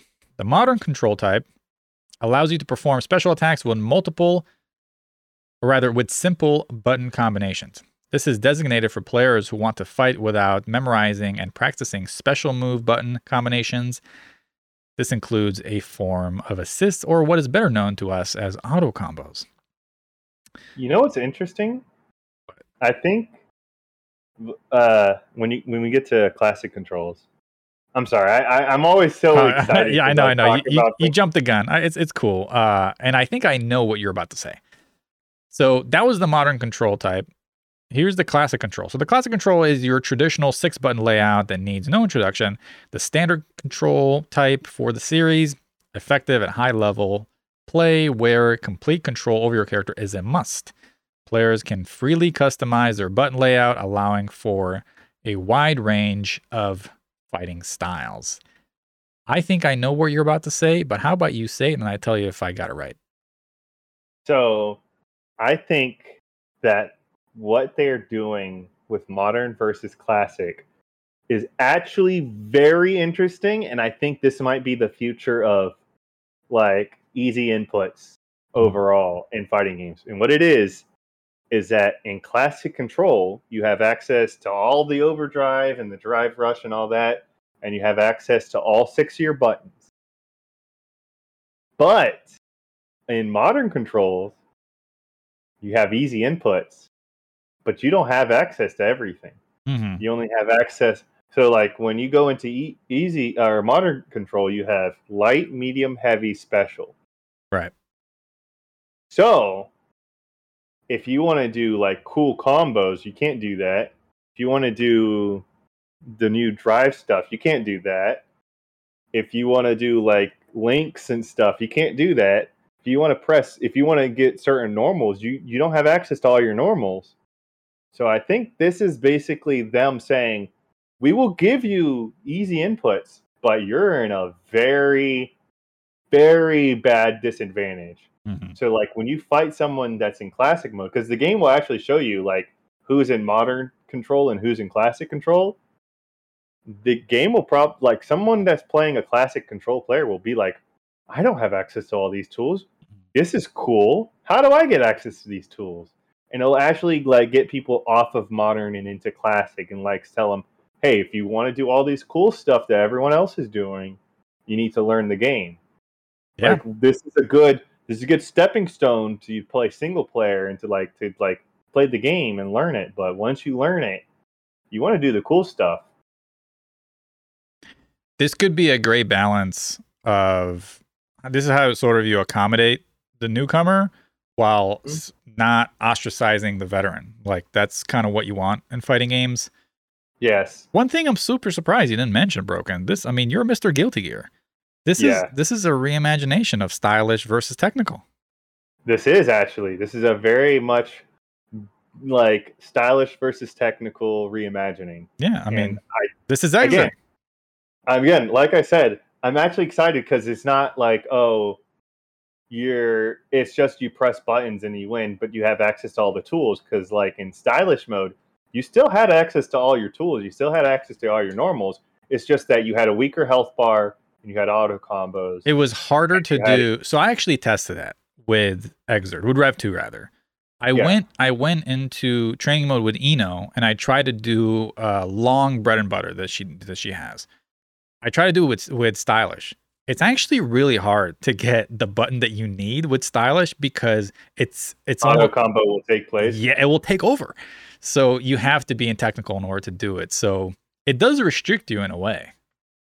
but again like i said this might be fun this might be the the way because like every game that does this their auto combos are not as good as like the technical No, they're version they're trash. They're trash normally. and i just i really am excited because it it's not just that they restrict you with just auto combos no they restrict you by removing normals and like gameplay features so it's like if you want to do the cool stuff well Yeah. Come join the boomers in the streets. now can i can i can i ask for one thing okay. we're removing quarter circle in uh, notation. We are a numpad notation Wow, house. This who is a have thought? numpad notation house. Who would have thought? All right. Can we? I don't want to see anyone say quarter circle back, quarter circle forward, Z motion. I want you to say the numbers. Okay. This is. This is revolutionary for Capcom heads. Oh my god. They won't be able know to say funny? like fierce, you know, low You know forward. you know what's funny? When they were revealing Rose, they showed that Rose's commands were in numpad notation, and I was like, "It's right there. Mhm. Capcom uses na- numpad notation. Y'all need to get off this, this low fierce. Like, I Right. get it, but just use numpad notation." Yeah. Now it's gonna be 2B two three six. yeah. Oh man. Can No, you imagine it's saying still- it still has to you still gotta say low forward you're fireball. still gonna, you're still gonna say, you're still gonna say like two, three, six fierce, but it's not gonna be like quarter circle back fierce. yeah. you know like that's what I, I don't like that because it's like it's so restrictive because every time someone tells me oh this is the better way to do notation i'm like okay explain to me how you play uh how, how you play Goldlewis then and every time i tell someone hey explain to me how do you play Goldlewis they just immediately shut down because they're like oh yeah, it is almost impossible to describe how any It is. of behemoth typhoon works without numpad notation Yeah. It's it's I, I never understood that argument. People trying to argue against number pad. It doesn't make sense, but you know, people will be people. We got in this house in this house we use numpad notation yes. Uh, we got three more modes here. We don't have a lot of information on uh, most of them, but uh, real time commentary mode. So the game will also feature commentators heard on the official Capcom Pro Tour as they will commentate on your battles in real time. This is similar to sports games. I don't know if you've ever played like NBA 2K or Madden, or whatever. You know how they have like a commentary booth? They'll talk about the play by plays, like, oh, number 12 just threw a pass to number 84 or whatever. Um, it's kind of like that. So they're going to put in voice lines from commentators. We saw uh, two commentators, Vicious and Aru. We're supposed to get more. So this is, I think, fun for the more the casual person. I don't really care for this. I don't want a commentator commentating my stuff. If Obama gets in, I'd be like, all right, let me put Obama on. But like, have you seen Have you seen the. Majin Obama? Oh my god, it's so good. yeah, he won't get in. But listen, if they put like James Chen or whatever, I'm I don't really care. Like I'm I'm not. I'm just gonna have the This regular is- gameplay stuff. This is reminding me a lot of Yatagarasu. A little bit. Yep. Because Yatagarasu also had it. Yep. Which makes me feel like they're gonna ask Maximilian Dood to also do like a commentary track. Because they he you were able to select Maximilian in Yatagarasu Yep. as a commentator. Yeah. So that's in the game. More commentators are planned for the future. And then uh, two more here World Tour mo- mode, which is an immersive single player story mode. I think that was a bit of what we saw in the beginning of the trailer of just Luke running around Metro City. That wasn't Luke. That wasn't Luke? Luke isn't black. Last time I checked, Luke is Caucasian. No. That the- was a creative character. That was a creative character. are you sure? In the beginning of the trailer? Okay, so in the beginning of the trailer, that's Luke punching the the bag, Yeah. and then it goes into a black guy with his hood up like this. Mm, I, th- I don't know why I thought that was Luke. Because like I was like, because when people were like, "Oh, why does Luke have his hoodie up?" I was like, "Last time I checked, Luke's Caucasian." Everybody. Hmm, I didn't even notice. Uh, yeah, I don't know why. I just thought it was Luke. So anyway, I don't know if that's a single player or if that's the battle That hub they- mode that they were talking about. confirmed that they've confirmed a bit. So they confirmed that as a single player create a character thing where it's like you create your own character and you can go around Metro City Uppercutting trash Metro- cans. What's really cool, I thought this was really weird. What's really cool is you can actually beat people's ass. Mm, Like you can go up to people and be like, "Hey, I want to beat your ass." like and, the guy was challenging another guy, right? Yeah, so the guy challenged him, and then it, you, there's I don't know why it was only a frame of it, but like if frame one fight, they both like jump into like Yeah, that's sick. fight. So I was like, oh, Yeah. oh, so very like very Mortal Kombat ish though. The way they go from cinematic to gameplay. That's that's taken from WB's book. yeah. So I think that I think this might be the future of single player fighting games, which is like you create your own character with like a certain move set, and then like you explore because people. I hate to say this, but people always say, "Is fighting games worth my money?" And it's getting harder and harder to be like, fighting games are worth your money because it's just an arcade system. Like, why would you spend sixty bucks for an arcade experience? Right. It doesn't feel like it's sixty dollars. This feels like a sixty dollar experience because you're getting all the arcade mode stuff, but you're also getting this expansive like single player experience. Yeah. Hopefully, we're not getting Kagemusha. Uh, that'd be nice. So, yeah. Um, we'll see what happens. More with Street Fighter Six. I got uh two things. I know I didn't want to talk about the leaks. Uh, I just have two notes here. One, what do you think about Cammy with pants? Yay or or no? Yay, obviously. Yay. I mean, I'm I'm team yay. they already I, I like they already showed that Cammy's gonna have her old costume. Yeah. They It's, it's it. about time she put some pants on. I'm just saying. Also, First thing, I like the fact that they're older now. They all seem older. I'm, I'm I like time This- skips. This might actually be after three. Thank This God. might. Thank God. I I always hated that they said three is like the finale, and they all like street. They were always scared of going past three. It's fine to go past three, guys. Yeah. Thank God. So, because the reason I think this is past Street Fighter three is because one, Chun Li is not an Interpol agent anymore. You know, she doesn't look white anymore. That's nice. Yeah. I know Zio in the Discord was saying, "Oh, she's butchered or whatever." I'll be honest. I looked at her again. I like the way She she, look- looks. She looks like she's Chinese, which is About time. weird. It's she is Chinese. In four and five, she looks white. She looks yeah. white chunners. And yeah, I mean, now she looks like she's and also she's now voiced by an Asian. She's voiced by uh Suki from uh from Avatar: The Last Airbender. Oh, that's neat. Because she was voiced by Laura Bailey before. Yeah, so now she's voiced by a different lady. She's the voice actress of the Suki lady. You know the the one chick that taught uh, Zuko how to like fight from that one clan where he had to wear like the women's outfit. Mm, I know. I didn't. I I think I only watched like maybe a few episodes of Avatar. And when, once they met the blind girl who does the the rock stuff. Oh, okay. That's Earth. when you stopped. Okay, Yeah, that's when that's I fine. stopped. Yeah. That's fair. She she's pretty cool. I liked her. Um, so I like that that they're going with. Uh, they're literally allowing you know Yeah. If that's Juri's actual outfit, that's a that's a baller outfit. That's a really baller Juri outfit. Juri has always like- had really good outfits though. Like I don't Yeah. even I mean four, five, and now six.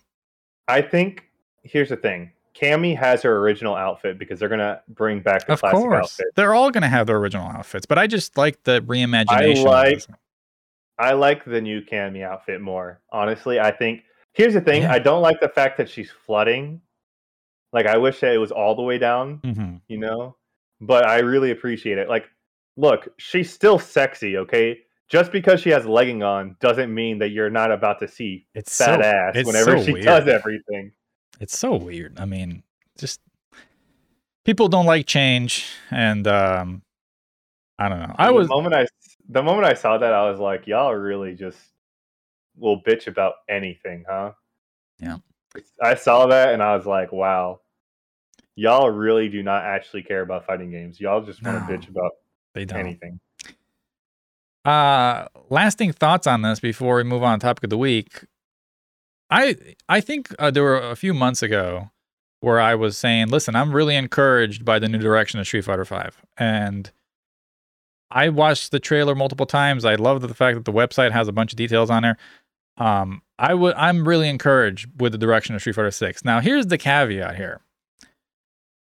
I forgave them for not addressing the Street Fighter V netcode towards the end of the game. Because why would you do that, I guess, even though it was doable? And they should have done it. I was like, you know what, whatever. If this game comes out comes out in 2023 with botched Kagemusha netcode, it doesn't matter how good the game actually plays. Like you can't do that again. So I really, really hope they address the Especially netcode. with all the goodwill they're building up for Street Fighter Six. There's so much goodwill being built up for Street Fighter Six mm-hmm. right now.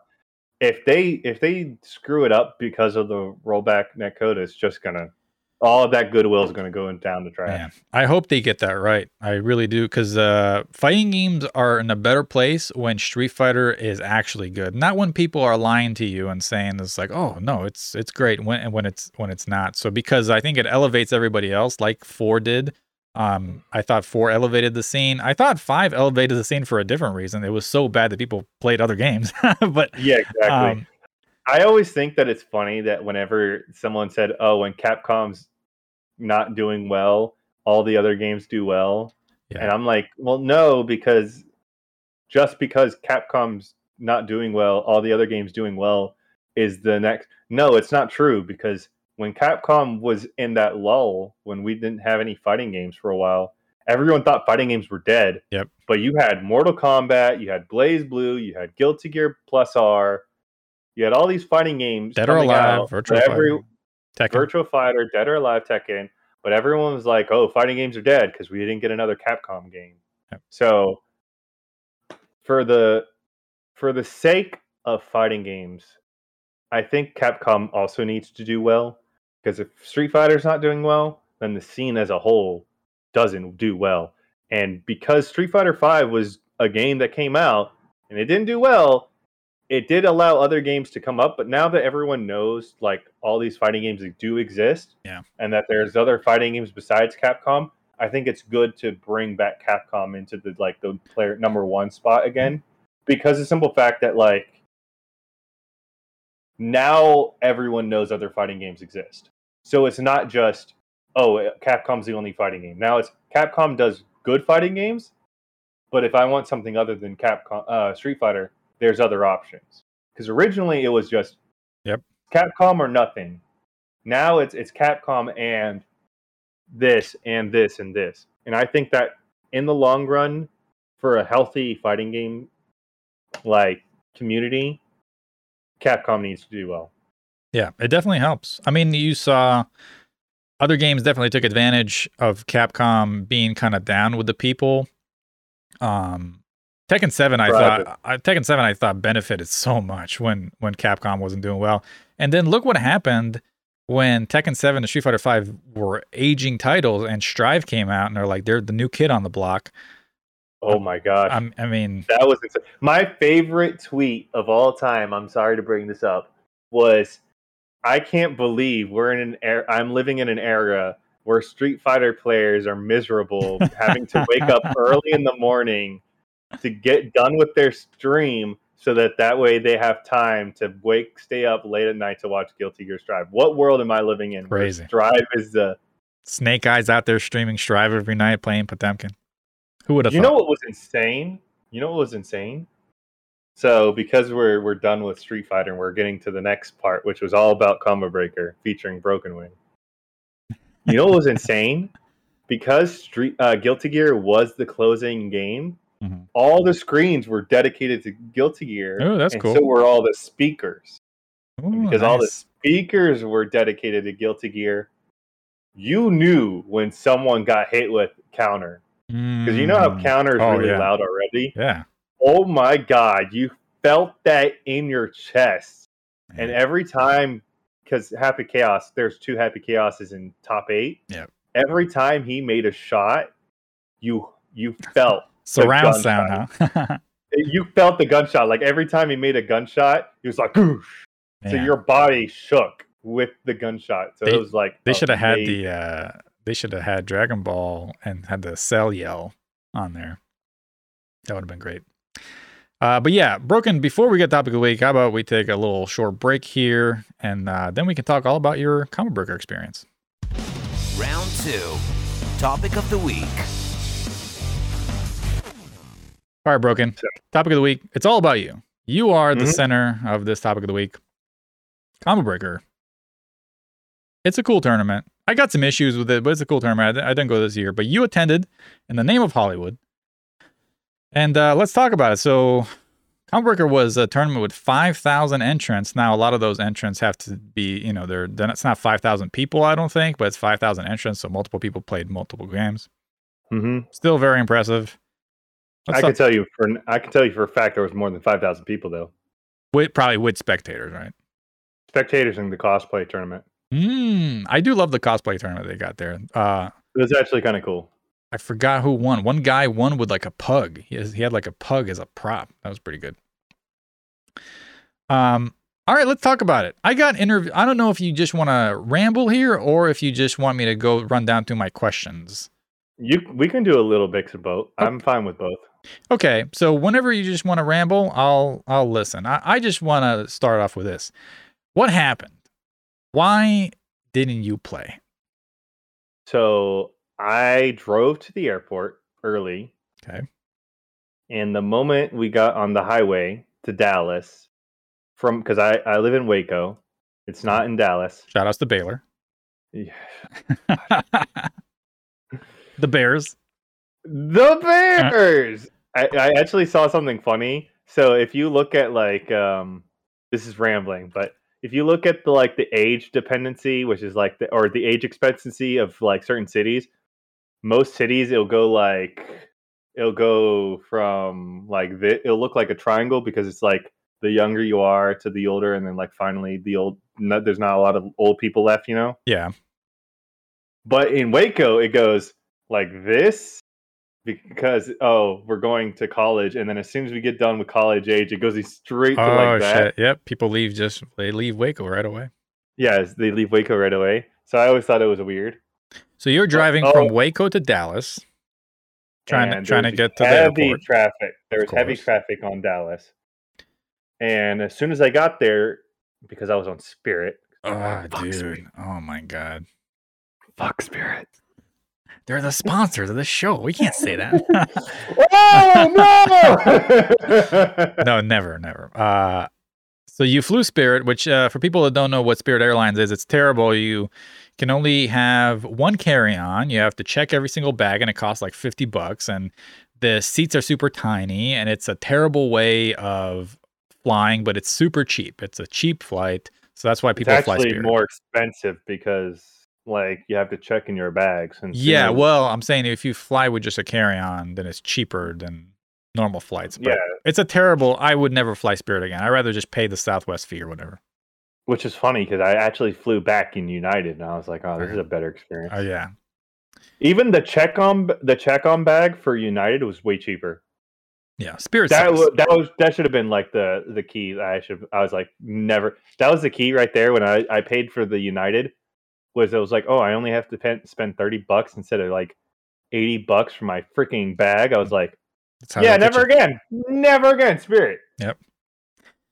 So you show up to the airport. What time do you show up to the airport and what time is your flight? So I show up at the airport at around three fifty. The flight was four ten. Oh, shit. And- yeah, you weren't making that. Yeah, flight. that traffic was too hard. Yeah. And by the time I get there, the line was like ridiculous. For for for the flight, it was it was all the way to the door. And I was like, there's no way anyone's getting this. So I I grabbed the ticket and I go up to the lady and then like the ticket even said no, you're done. Yep. Gate So- shut. So I spent 24 hours in DFW. Oh, God. And, and just for people that don't know what DFW stands for, it's Dallas Fort Worth. It's a it's the airport Yeah, in Dallas. Yeah. So when it was, was- when was your next flight to uh, Chicago. Illinois? Yeah. So, fun fact in order to get to Chicago or Illinois, Chicago, hmm I had to go to LA, California. What? I shit you not, Why? because it was the only flight that would actually get to Chicago. Was because they didn't have any connect, they didn't have any You- direct flights to Chicago.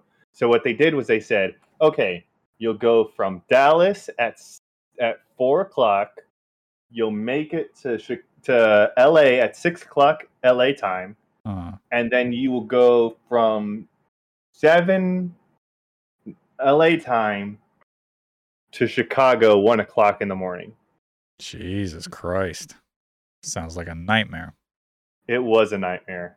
So I passed out on the plane, and it was a miserable. My neck hurt because like I was sleeping like this on the plane. So what? So what day and time did you show up at the venue at Combo Breaker? Was it Saturday I- afternoon?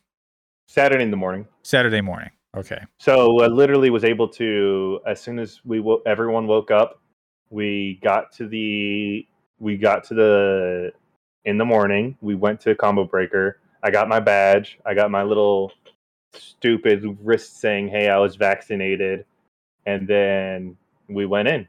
It was Alright. easy, as simple as that.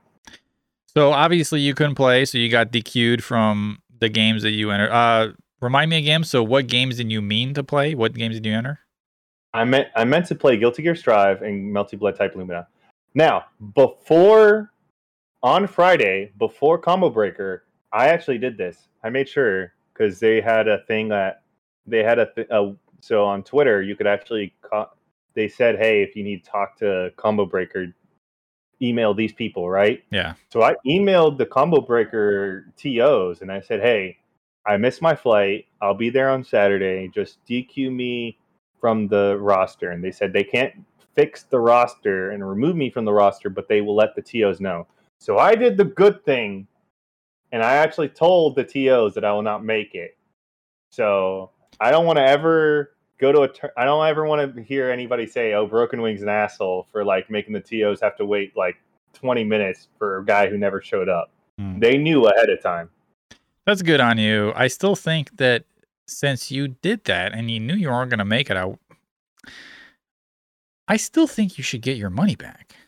I'm just saying. Uh, well, I stayed the other two days. yeah, but as a spectator, not as a participant, you could have just got a You're spectator right. pass.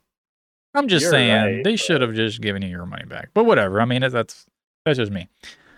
Um, so you didn't play. You got the cute. So you didn't get the uh, players experience at Combo Breaker, which is um, it's all right, but really, I Um, mean, I still got the players experience because I still played against people. yeah, just not the tournament experience, rather.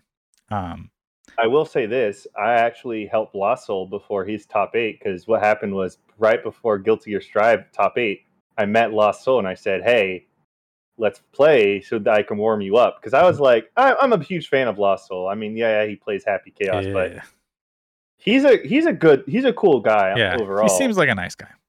And so what I did was I was like, "Hey, let's play." And he was like, "Oh, you still you're still sticking around with Anji?" And I was like, "Yeah, I'm still an Right. Anji player." And he was like, "And actually, we at I was surprising myself because I was at I didn't win any games, but I won a few rounds against him, and I was I was going toe to toe against Lost Soul.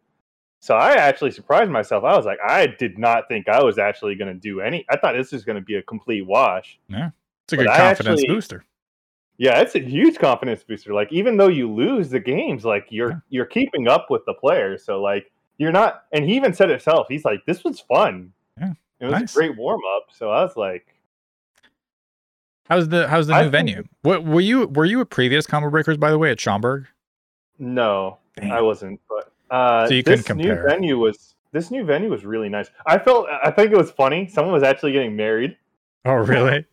And so I saw them like walk down the stairs, and they had the cross pass cross pass with all the cro- cross uh, cosplayers Mhm. and all the gamers, and I was like, oh man, man. y'all need to start looking up when venues are Exactly. doing things. Like y'all, if y'all really want to have a wedding, do not do it on the same day as a freaking nerd event.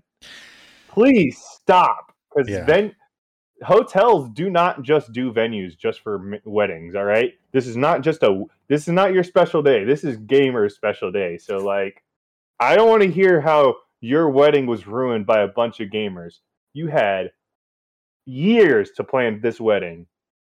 Yeah, maybe they just booked it because they were just trying to get married. Maybe they were trying to get married before COVID, and that's kind of how what combo breaker, right? It was supposed to be a pheasant run, and then they couldn't get pheasant run, so they had to get a new. Um, by the way, did you did you hear the pheasant run caught on fire like a week Yeah. before combo breaker? That's crazy. You know what I think is actually interesting? When I was uh doing because we have to do Lyft and you know Yeah. Uber to go around. I talked to the people in the Uber and they were like, "Hey, what are you here for Chicago for?" And I was like, "Oh, I'm here for the tournament and combo break." And like, "What is that?" Mhm. I was like, "Oh, you know, it's this Wait, big, huge tournament." It was event." Chicago. It wasn't St. Charles. no, it was Chicago. Oh, okay. So they moved from St. Charles. That's interesting. Yeah, Um, so when I when I when I was in Chicago and I was in these Uber rides, uh, the drivers were like, "What? There's a tournament going on, Hmm. like a major tournament going on." I'm like, "Yeah, you guys have two major tournaments all every year." They're Yeah. like, "I've heard about these things, but I never knew they were happening." So I guess you know what? I'll give the wedding a, uh, the the benefit of a doubt. Maybe they didn't know that there was this thing going on, yeah. but the hotel would have told them, "Hey, by the way, the same day this you're doing your wedding, there's this. Do you want to ske- reschedule it, or do you want to do it this day?" Yeah, you would hope that they, that would be the case. Um, so so you like the new venue? How was the uh the post COVID sort of atmosphere? What were masks required or were they optional? hundred percent, they're required. Okay. So it kind of sucked because I'll say this: the first two days, Friday and Saturday, because I I know I wasn't there on Friday, but I talked to people that were there on Friday. It was nice because like it was everyone was spread out because they're doing their tournaments. So no, not not everybody was like huddled together. Yeah. So like wearing a mask didn't feel bad. But on Sunday, everyone's huddled together, so everyone's a goddamn furnace. Yeah, it's hot. I had to keep doing this with my mask. I had to keep bringing it down and like like shaking it because I was just like, this is getting ridiculous. Like my mask is boiling me alive. So like, and you could tell nobody wanted the mask on. Mm-hmm. Like we were just wearing it just to wear it. Right. But I respect foreigners a lot, so I kept my mask on. Because the thing is, is that I feel feel the reason why we did this is because Japan's on lockdown, and we Yeah. actually had Japanese players. So you know, good and well, they had to be like Mhm. they said they're they're doing like a if you want Japanese players in combo breaker, you have to like do the whole shebang. Yeah. Not a lot of international competition at Combo Breaker this year though. Oh, did you see KOF? Well, uh, that KOF, but I'm talking in general. I think I've saw way more international competition in previous years. Obviously, I mean COVID. You know. I saw Arslan Ash. It was actually cool. He was Yeah, he made it. Yeah, he made it. You know Um, what I thought was interesting was that Sonic Fox actually did. Uh, he DQ'd from all of his tournaments except for Skullgirls. Hmm. So he, he He just lit- gave him a venue, or he just gave him a participant fee. Some uh, some top players do that. I know Justin does that, where he'll enter for everything, but he only really plans on um playing a I think- couple, and that's just to support the event, really.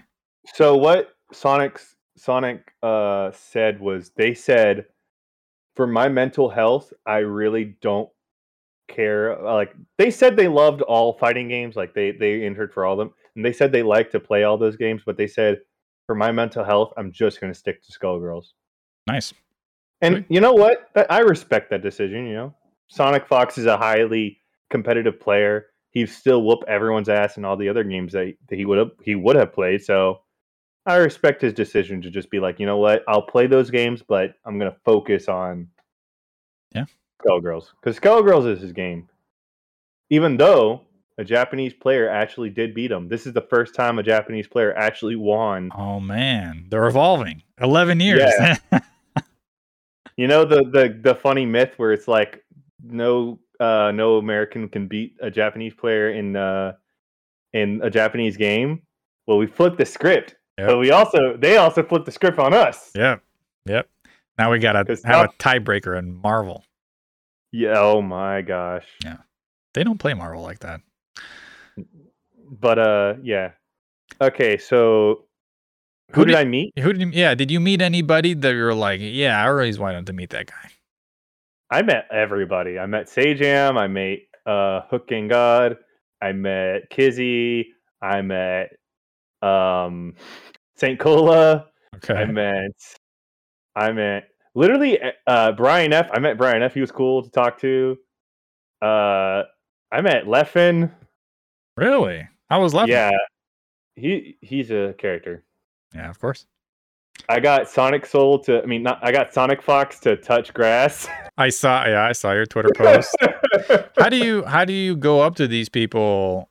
Like, let's say I just- How what did you say? I Hey, I just like your videos. I just approach them and say, "Hey, I'm a big fan." I just and then I'll I'll, I'll just talk to them. I'm like, "Hey, do you want to talk or this or that?" And I don't like if I have a question about like when the Street Fighter Five finals was going on. I went to Brian F and I was like, "Hey, what are your thoughts on this?" And he was super helpful. And Casual. like, oh, Nice. "Oh yeah, yeah, I'll, I'll I'll tell you about it and this and that." You know, it wasn't like, "Oh my god," you don't. Here's the thing. It is very easy to get starstruck all you do is just talk to them like normal people. Like if you Yeah. go like, "Oh my god, I'm your biggest fan," they're not gonna be like, "Okay, calm down." But if you're like, "Hey, dude, what's up?" You know, if you just strike up a normal conversation. I will say this though, because I was wearing the red Uyu jacket and I was wearing my beanie over my head, you know, because I had to hold my hair up in like in place with this uh, toboggan. I look like Where's Waldo, and my friends, my friends literally said, "You're the most Where's Waldo character ever." Oh, because what would happen is like we uh me and my friends would walk around and then all of a sudden like they turn around and I just disappear going to talk to everybody. yep. They're like, Where'd he go? Where did Broken go? He's just talking to and they're always confused because like, dude, you talk to literally everyone. Like I don't want to talk I don't want to like talk to people. Here you are just like making friends with literally everyone under the sun. Yeah. No, that's great. Um, did you have a favorite match from the weekend? Um, this is kind of sounds stupid, but I think the Razzo versus Umisho fight in Guilty Gear Strive was sick as hell. Which characters? Leo versus Happy Chaos. Okay. The reason I say that is because, um, so Umisho is playing Happy Chaos and he's just zoning the hell out of Leo, right? And Razzo does the most unthinkable thing ever. He has one HP left, and everyone you can tell everyone in the venue is like, uh, he's gonna lose, it's over, right? And then the game kept going. And I shit you not, you sh- you would if you were there, you would feel the lightning in the air, right? Like Mhm. it you, it was electrifying, right? And you just see everyone go from like sitting down to just rising up slowly. like it was mob mentality. We all slowly stood up like oh and then as soon as the double KO happened, it, it, the whole entire venue blew up as everyone was cheering, freaking out. Nice. So I think that was the sickest thing ever because it went from like everyone thinking, "Oh, it's over, it's over, it's over," to like There's hope. Yeah. it's still going, Yep. it's still going. Yeah. Um, Those are, those, favorite, those are great moments of Combo Breaker. I had I had one with me and my friends the last time we went, the Tekken final when uh, uh, Anakin made a comeback against Need. That was I mean, that was great. The building just exploded. yeah. I think uh, so. I can't really say my favorite top eight, but I can say my favorite thing I watched was the five v five What game? Street Fighter Five. Street Fighter Five. Okay. So what if you don't know the West Coast? So Chris CCH and his fucking Goonies Yeah.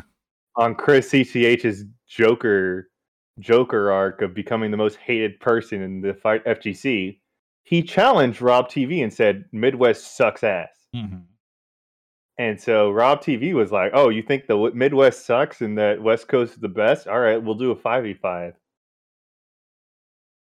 My God, What was the score? It uh so uh I think it was three so it was three five. Okay. And then Midwest one. Midwest one. I need to tell you the most insane shit ever, okay? So just a kid saved the FGC. Oh, why? I'm telling I'm telling you that Just a Kid saved the FGC. So Just a Kid was playing Juri and he went against like three people and he knocked out three people on his own. All right? He did the he did that he did the pop off and I was like that was the most well-deserved pop off ever because he just he took out three titans. He took out I think one poison and two um uh two no he took out one zangief on his own against Juri which is a very hard matchup against Juri and he took care of two roses which is oh, wow. almost a terrible matchup against Juri What, what is And- it? First to three, or what was it? it's a first to three First yeah three. Okay. so he took out two roses and a zangief and i was just like blown away that it was hype as hell Was that on? Was, that was on stage. That was on stage Nice. They very- actually dedicated they dedicated the whole entire That's cool. combo breaker for the the top eight. I mean the not the top eight, the the five v five. And I'm telling you that exhibition was amazing. Yeah. If you They- if you go and look up that exhibition, you I'm telling you there was lightning in the air. Like every time anybody did anything in that match, like you could just you could drop a penny and you could hear it because Yeah. everyone's just so tense and like lightning was crackling. You know how you know how insane it was?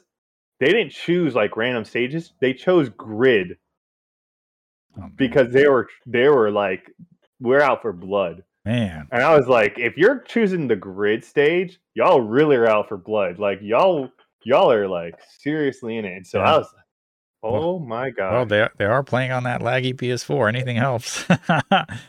um, obviously you bought merch because it's on your back right now. So we, Mhm. we saw the we saw the jacket. Um, the the cons from the tournament. I have a few from previous years. I'm just wondering like what what some uh, like outside of the COVID and the mask stuff. What what what are some of the cons that you have, or some things that you think that they could improve on? um so I'm gonna bring up the punk tweet Okay. yeah. he kind of said it best even though he didn't say it on that post he said it on a different post Yeah. Um so the whole problem he had with combo breaker was the fact that the ps4s needed to get recycled because certain moments you would have controller disconnects and you would have Okay. um you would have like lag that was add extra extra lag and extra input delay that wasn't supposed to be on the system that was random randomly hit So like instead of having three frames of delay, it'd go three frames, three frames, three frames, three frames, seven frames out of nowhere, three. And I, I feel like it's because they didn't recycle the PS4s, Yeah. like systems enough. They just kept them running the whole time. And sometimes when I was playing the the casuals, I could feel those spikes, and I was like, "What the heck? I dropped that combo for no reason. What happened?" Yeah. So La- laggy setups, I can attest, they were in every year I went to Combo Breaker. The, the setups were laggy. And I'm not even a punk fan. I actually think he's a, like, at this point, just a- like a little man child, uh, the way he reacts to things. But I can attest, yes, Combo Breaker is notorious for having laggy setups. Like, I don't know if it's the monitors or I don't know if it's the consoles. It is not ideal at all. And I'm not even comparing it to PC. I'm comparing it to when we finally brought our own PS4 uh, that my roommate owned. And then we played at Combo Breaker. We're like, this is not the same machine. It's not the same setup. It is not optimized. Uh, the three years that I went. So uh, I can attest to that, that they have a history of doing that. that's true. What else? Anything else? Uh How were how were the? I mean, I guess you couldn't really tell since you didn't play, but how were the, the TOs? Were you you thought they were competent? uh he also had a problem with the TOs. That's why that's why I brought it up. Yeah. Um, the TOs were okay. I talked to the TOs. Some of them were like fresh, brand new, like like they were they weren't like hired. They were uh, what is it like Volunteer. volunteers. Okay.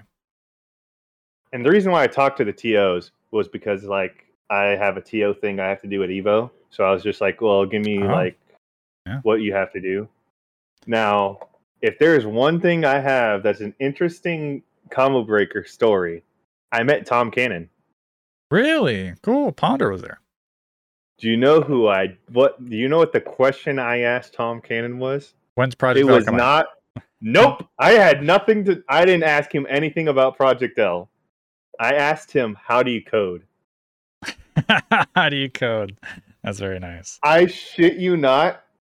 Cause he was I pretty like I said, Hey, I wanted to talk to you. He's like, Oh hey, what's up? How are you doing? I told him what my name is and everything. And I was like, Hey, quick question. Could you teach me how to program? and you could see his face. I saw his face, and it literally shut down, reset, and shut back up. And then he was like, "What did you ask me?" and I was like, "Well, you created, you know, GGPO. So could you teach me how to program? Because I'm having problems with like this, this, and this. I need to show you this. okay. Broken's going to his backpack in the back room, grabbing something. It's a piece of paper. What is the paper? It's a paper. It's multiple papers. Just loose leaf, no binder. Yeah, I know. I'm terrible. These are literal notes on how to code that we actually spent like an full hour wow. on coding.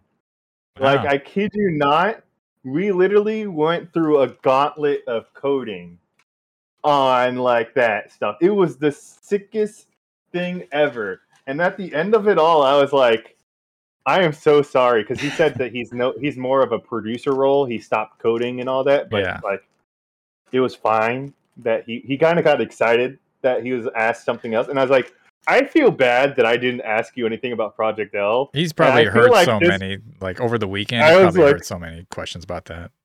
Yeah, I asked. I told him I was like, so tell me the truth.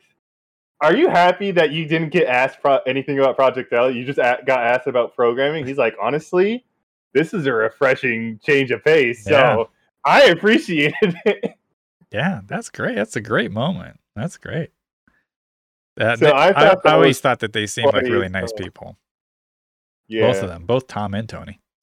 Yeah, so I thought it was funny that I talked to, to him and I was just like, it was funny too because we actually stole the TO desk while he was teaching me this, and then like multiple times, some people were like, "Hey, what is going on?" And like Tom would literally stop and he's like, "We don't work here." That, talk to them, funny. and then he would go back into this the, the thing, and we were like, "Oh!" My, I was just, I was so enraptured. It was like the most amazing Damn, the most amazing sto- like study session ever. that's great.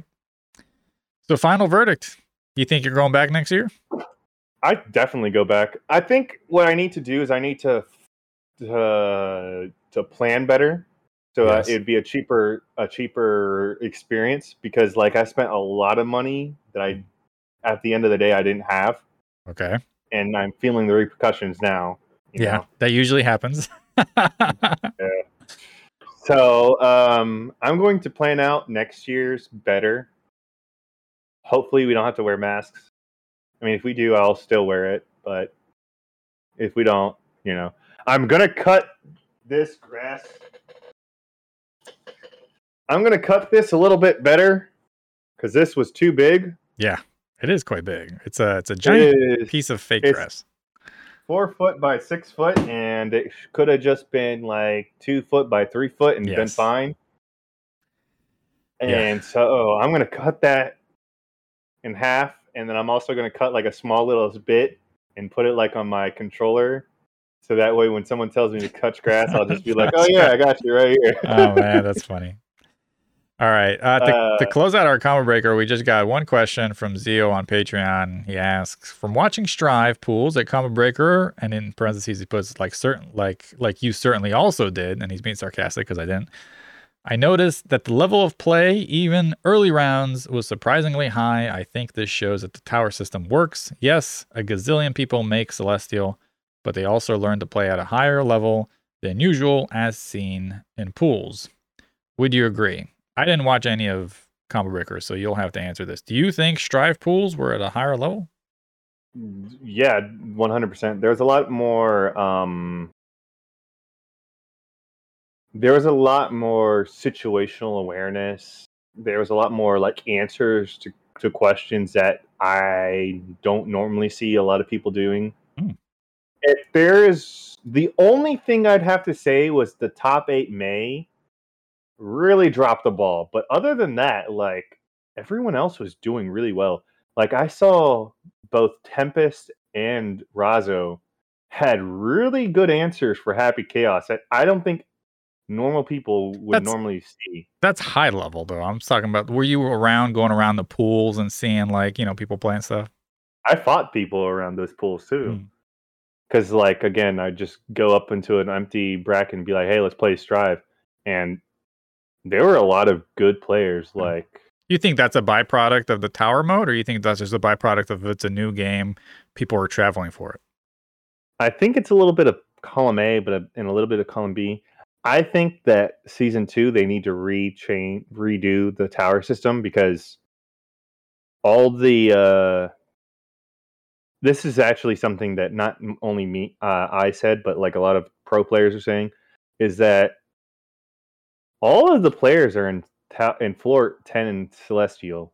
So like if you're a brand new player, because the game's kind of a year old now, right? A year and a half old. So all the players got out of floor one through six. So now all the players are in floor nine and ten. Pretty And much. so if you want to play other people, you have to go to floor Get nine good. and ten. Better get good. Yeah, like you're not gonna fight anybody at your level anymore. It's it's either you go to floor nine and floor ten, or you don't play anybody at all. Right. And I think they just need to redo the tower system. I think they need to also redo the celestial challenge because the celestial challenge is really. I have major problems with the celestial challenge. I think it's kind of goofy that uh, in order to get into Celestial, you need to win five games, and you only have two chances. Yeah. So It needs Like, some it needs some tuning. It definitely needs some tuning.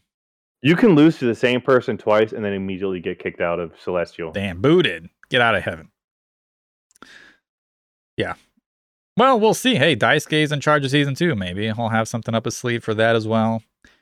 And uh hey, man, I'm glad that you uh, had a good time. Uh, Yeah, I, I- had a, I had a blast. vicariously, oh. I, I feel I feel like I went to Combo Breaker now vicariously through you. So I feel happy. Okay, guys. So, return of the broken talks to a ton of cosplayers and Oh happened. yeah, I forgot about this. All right. The return. It returned again, ladies and gentlemen. So this time, what happened was is that I met a few cosplayers that I met at other events. Or were they they, recognized. So one of them was cosplaying as Yuffie from uh, Granblue, the Fox Girl, I don't know who that is. Yuffie. or Youthful, or something like that. She's the Fox Girl with the knives. She's the ninja chick. Okay. All right. Um, so she recognized me. We were talking. She was like, "Oh, I changed my name, so that's why you may not have recognized me at first. And I was like, "Oh yeah, yeah, yeah." But like, I was like, "Oh yeah, I'm broken.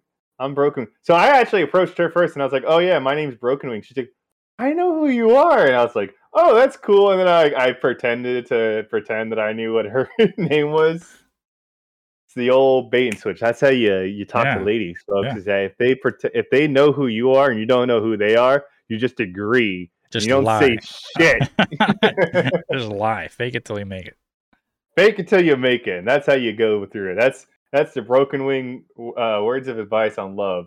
Mhm. If a girl knows your name and you don't know that girl's name, you just say, "Oh yeah, I remember you," and then you just you just kind of like lull your words until they say what their name is.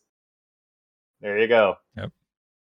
And then I met another cosplayer. She was dressed up as Millia in the new modern Millia design. She was dressed up as Millia last time I saw her too Okay. and she talked to me and she's like oh my god i met i can't believe i see you again and i was like yeah I, i'm meeting you again too and then i told her yeah i'm following you on twitter and she's like i'm following you on twitter too and then it was the funniest thing i was like i pulled up my twitter and i was like no you're not Oh shit! i Damn, was like no you're not. I caught her and you know what she did? She literally grabbed her phone from someone else because like she literally ran to someone else pulled her phone out of her purse and was like we're doing this now. So she followed me on twitter. Check check in a couple weeks to see if she's still following you. i said so much dumb shit on twitter i'm pretty sure like Uh, it it happened. Um then after that, I met a few other cosplayers. And for some unknown reason, every time I talked to somebody at Combo Breaker, they'd be like, "Oh, your name sounds familiar. Are you in the uh, the Yuricord Discord?" And I was like, "No. How the hell do you guys know my name?" Fury Core. What is that? It, so there's a East Coast gamer uh, gamer named uh, Yurikov, and Okay. he made a Discord called the Yuricord. And so every every time I introduce myself to people at Combo Breaker, they'd be like, "Oh yeah, your name sounds familiar. You're I you're in the Yuricord Discord." And I was like, Maybe there's somebody no. in that Discord with a f- similar name as yours. I actually uh, I actually looked whenever I got invited into the Oh. Finally because I actually met Yurikov. And he was like, "Yeah, dude. If, if everyone thinks that you're in the, the, the Discord, I might as well just put you in the Discord." So There's I a- look and There's, a, was the there's actually a guy. broken- Maybe there was a guy in there whose name was like Broken Wings.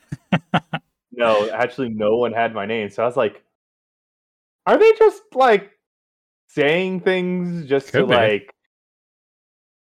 So then I talked to another cosplayer, and this time I met one cosplayer because of a friend association. And I was like, oh, hey, what's up? And they freak out because they finally see me because they they've seen my name but they never met me before so like they were excited to meet me. And they were dressed they were dressed up as uh lilith. Hmm, right? Nice. Darkstalkers. and then we yeah and then we see this amazing morrigan cosplayer who was like a filipino chick and she she was she was she was good okay? Let's won just say that. Who won the cosplay costume, by the way? The contest. um I think it was the Yuffie cosplayer for Okay. Granblue. I I, think, believe it's her. I don't think her name is Yuffie. I just don't know what her name is. It's something with a YU. Yeah. Anyways, um, so I met her because, fun fact, if you're following a Lilith cosplayer and a Lilith cosplayer follows a Morrigan cosplayer, you end up becoming friends with the Morrigan cosplayer. There you go. There you go. And so Friend by we were association. talking. we were talking, and you know, I hit I hit it up with her, and she she actually told me at the end of uh, on on Twitter, she was like, "You were a blast to have met on at Combo Breaker." So Nice. yeah, there's that. And yes, everybody, I did not get a single one of their numbers, even though I spent like a long ass time with all of the cosplayers. R.I.P. But hey, you had a good time. You shot your shot. That's all that matters. Yep. So yes, I did spend time with all the cosplayers. I even ate lunch with a lot of them. But no, sorry guys, did not grab the bag. There's always next year. Let's There's it. always next year. I did tell uh I did tell the uh the one the Morrigan cosplayer that I'll meet her at Evo.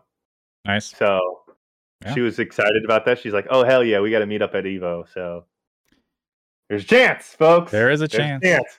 You know the the co- we don't have time to get into this, but uh, when I was doing some research about Mike Z, I had obviously had to do research about Bunny, and uh, man, that the cosplay community is it Very odd.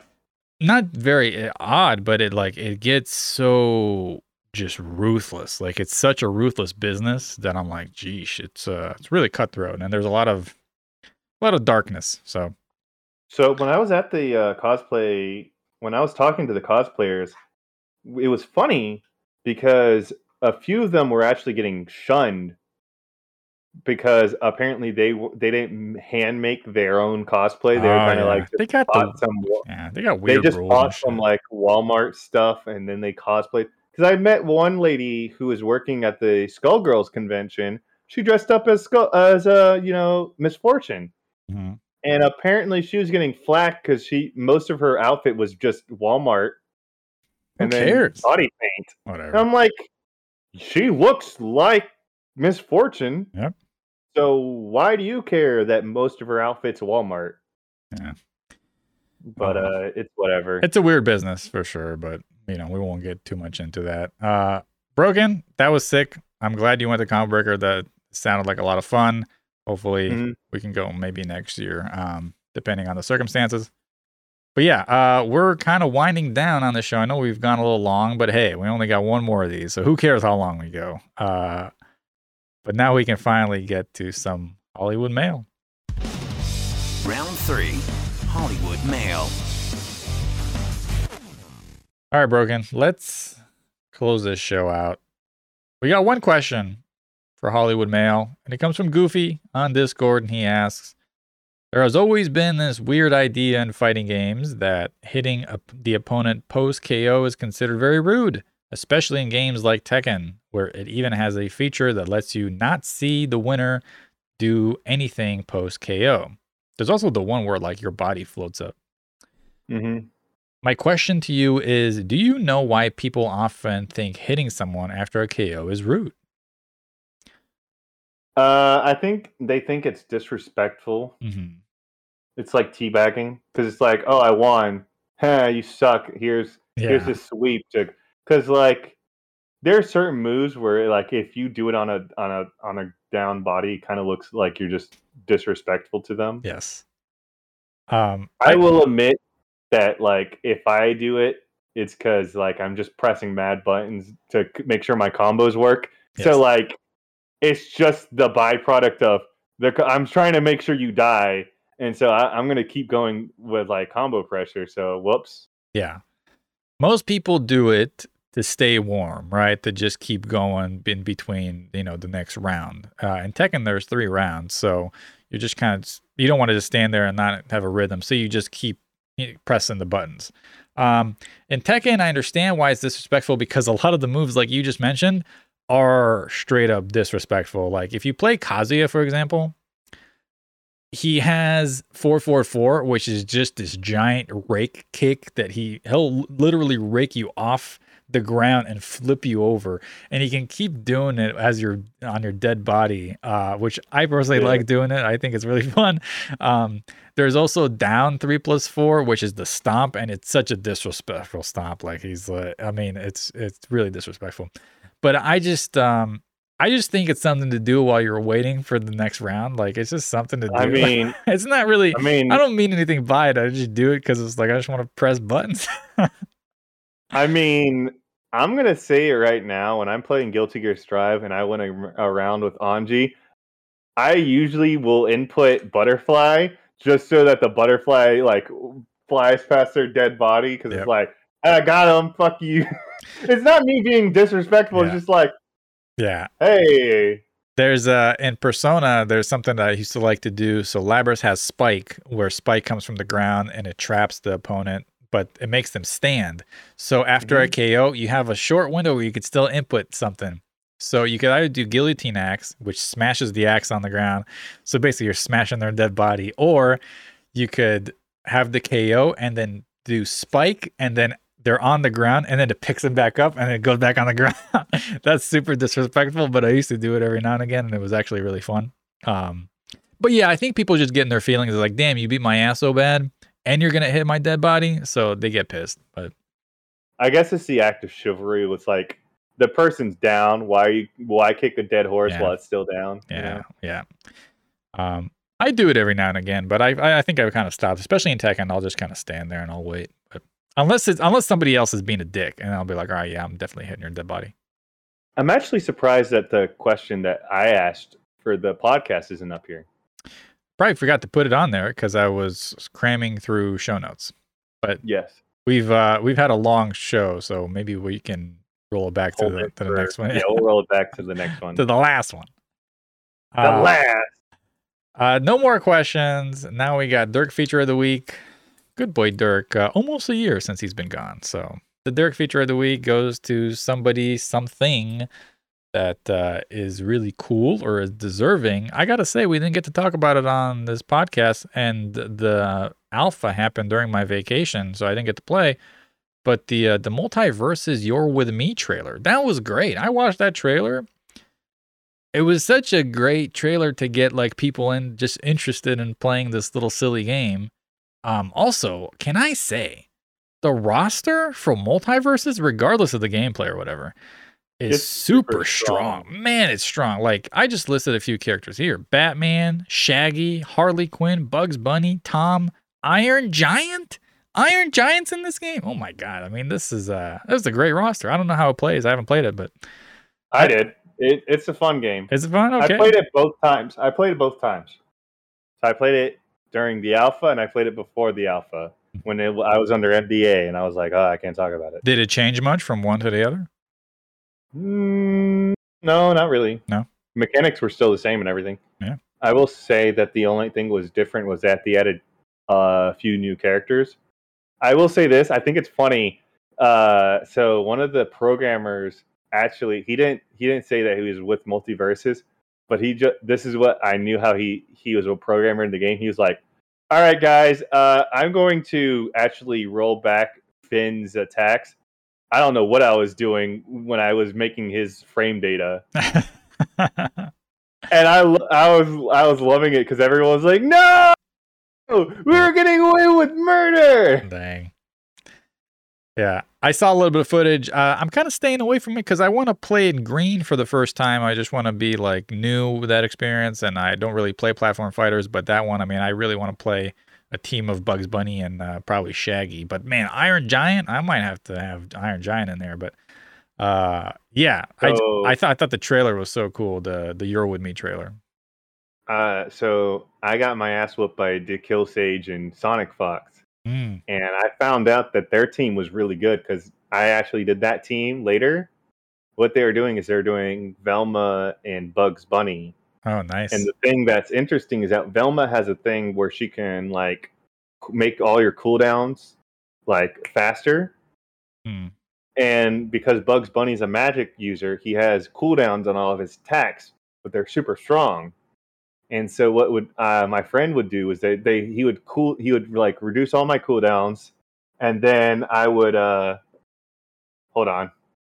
So he'd reduce all my cooldowns, and then I just flood the screen with like attacks, and like the enemy's like I can't do anything about it. Yeah, he's uh it seems it seems like a really quirky quirky cool game. Um still no release date as of yet, but should be uh coming out soon, I would assume. Mhm.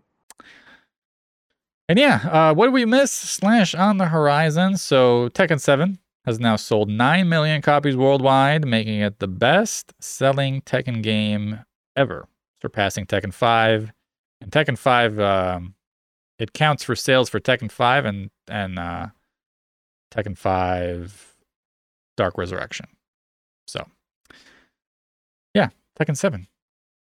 A lot of copies. Lab Coat 21. You kind of spoiled this earlier, but it's okay. Banned at CEO 2022. Good, right? Look, I'm gonna say it. If Marvel heads had to deal with all the Marvel BS and shenanigans and had to deal with uh what's his name? Virgil, hmm I really don't think Android 21 because Virgil's still a threat. Even because I watched Marvel Top 8, Virgil was still a threat there. Are you saying the FGC is soft? I'm not saying the FGC is soft. but are they? I'm just saying, I mean, if Marvel heads have to deal with Vergil and have to deal with Phoenix Yeah. Morrigan Doom. and Morrigan Doom Phoenix and Vergil and literally any team, Yeah. I, Or like uh who was it? Who's it in Skullgirls? Uh Peacock Band for a while there was oh my god, I saw I saw a meme which was you're up against a team that has uh Robo Fortune in it and it's literally just you're getting zoned out. Yeah. Beam. Beam. Because and the mo- the most degenerate is when you have Misfor- uh, Robo Fortune, Ms. Fortune, and uh, Peacock on the team. oh Jesus. That sounds robo awful. Because Peacock and Robo Fortune is zoning you out while you know Ms. Fortune keeps you like locked down oh, because Oh, yeah. she's rushing you. I just So it's just You said that team. I hear it all in my head. I hear all of the like the bombs away beam. it's oh, it- that's it's, awful. it's terrible. I saw that happen and I was like, oh my gosh, this is re- oppressive. Because again, Ms. Fortune comes str- barreling at you, Yep. and you're like, "Oh, okay, this is fine." She's just I'm scratching dealing her way. rush- Yeah, I, I'm just dealing with a rush down, and then all of a sudden you're seeing like 15 beam assists come out, and you're like, "Oh, I don't And- get to play the game. I don't get to approach." Airplanes and you know refrigerators falling on your head and shit. yeah, it's bad. It's bad. It's lit- that team is literally I don't get to play the game. The game. Toxic. Uh yeah, so that's what we missed. On the horizon, the final episode of FGC Hollywood, a fighting game podcast. So that's going to be episode 55. I talked about it at the top of the show. I don't know if it's going to be next week. I don't know if it's going to be in two weeks. Whenever Broken, Pringle, and myself can schedule a three man booth for episode 55, that's when the episode will be. Then, uh, yeah, then we're on to a whole new venture. Broken, you already know the name. You've already seen the logo. Pringle has seen the same. We're I gonna think it's going to be a wonderful time. Everybody, I get ready. as well. I, I I believe so as well. Um, and yeah, we'll talk about it when we have a better idea of what we really want to do. But until next time, this was FGC Hollywood, a fighting game podcast, episode 54. My name is Max Splicer. That was the one and only Broken Wing. And uh, yeah, I don't know when the next time we'll see you, but we will see you on episode 55 of this podcast. And until next time, you know what to do. Keep it classy. See y'all later. Peace. Peace.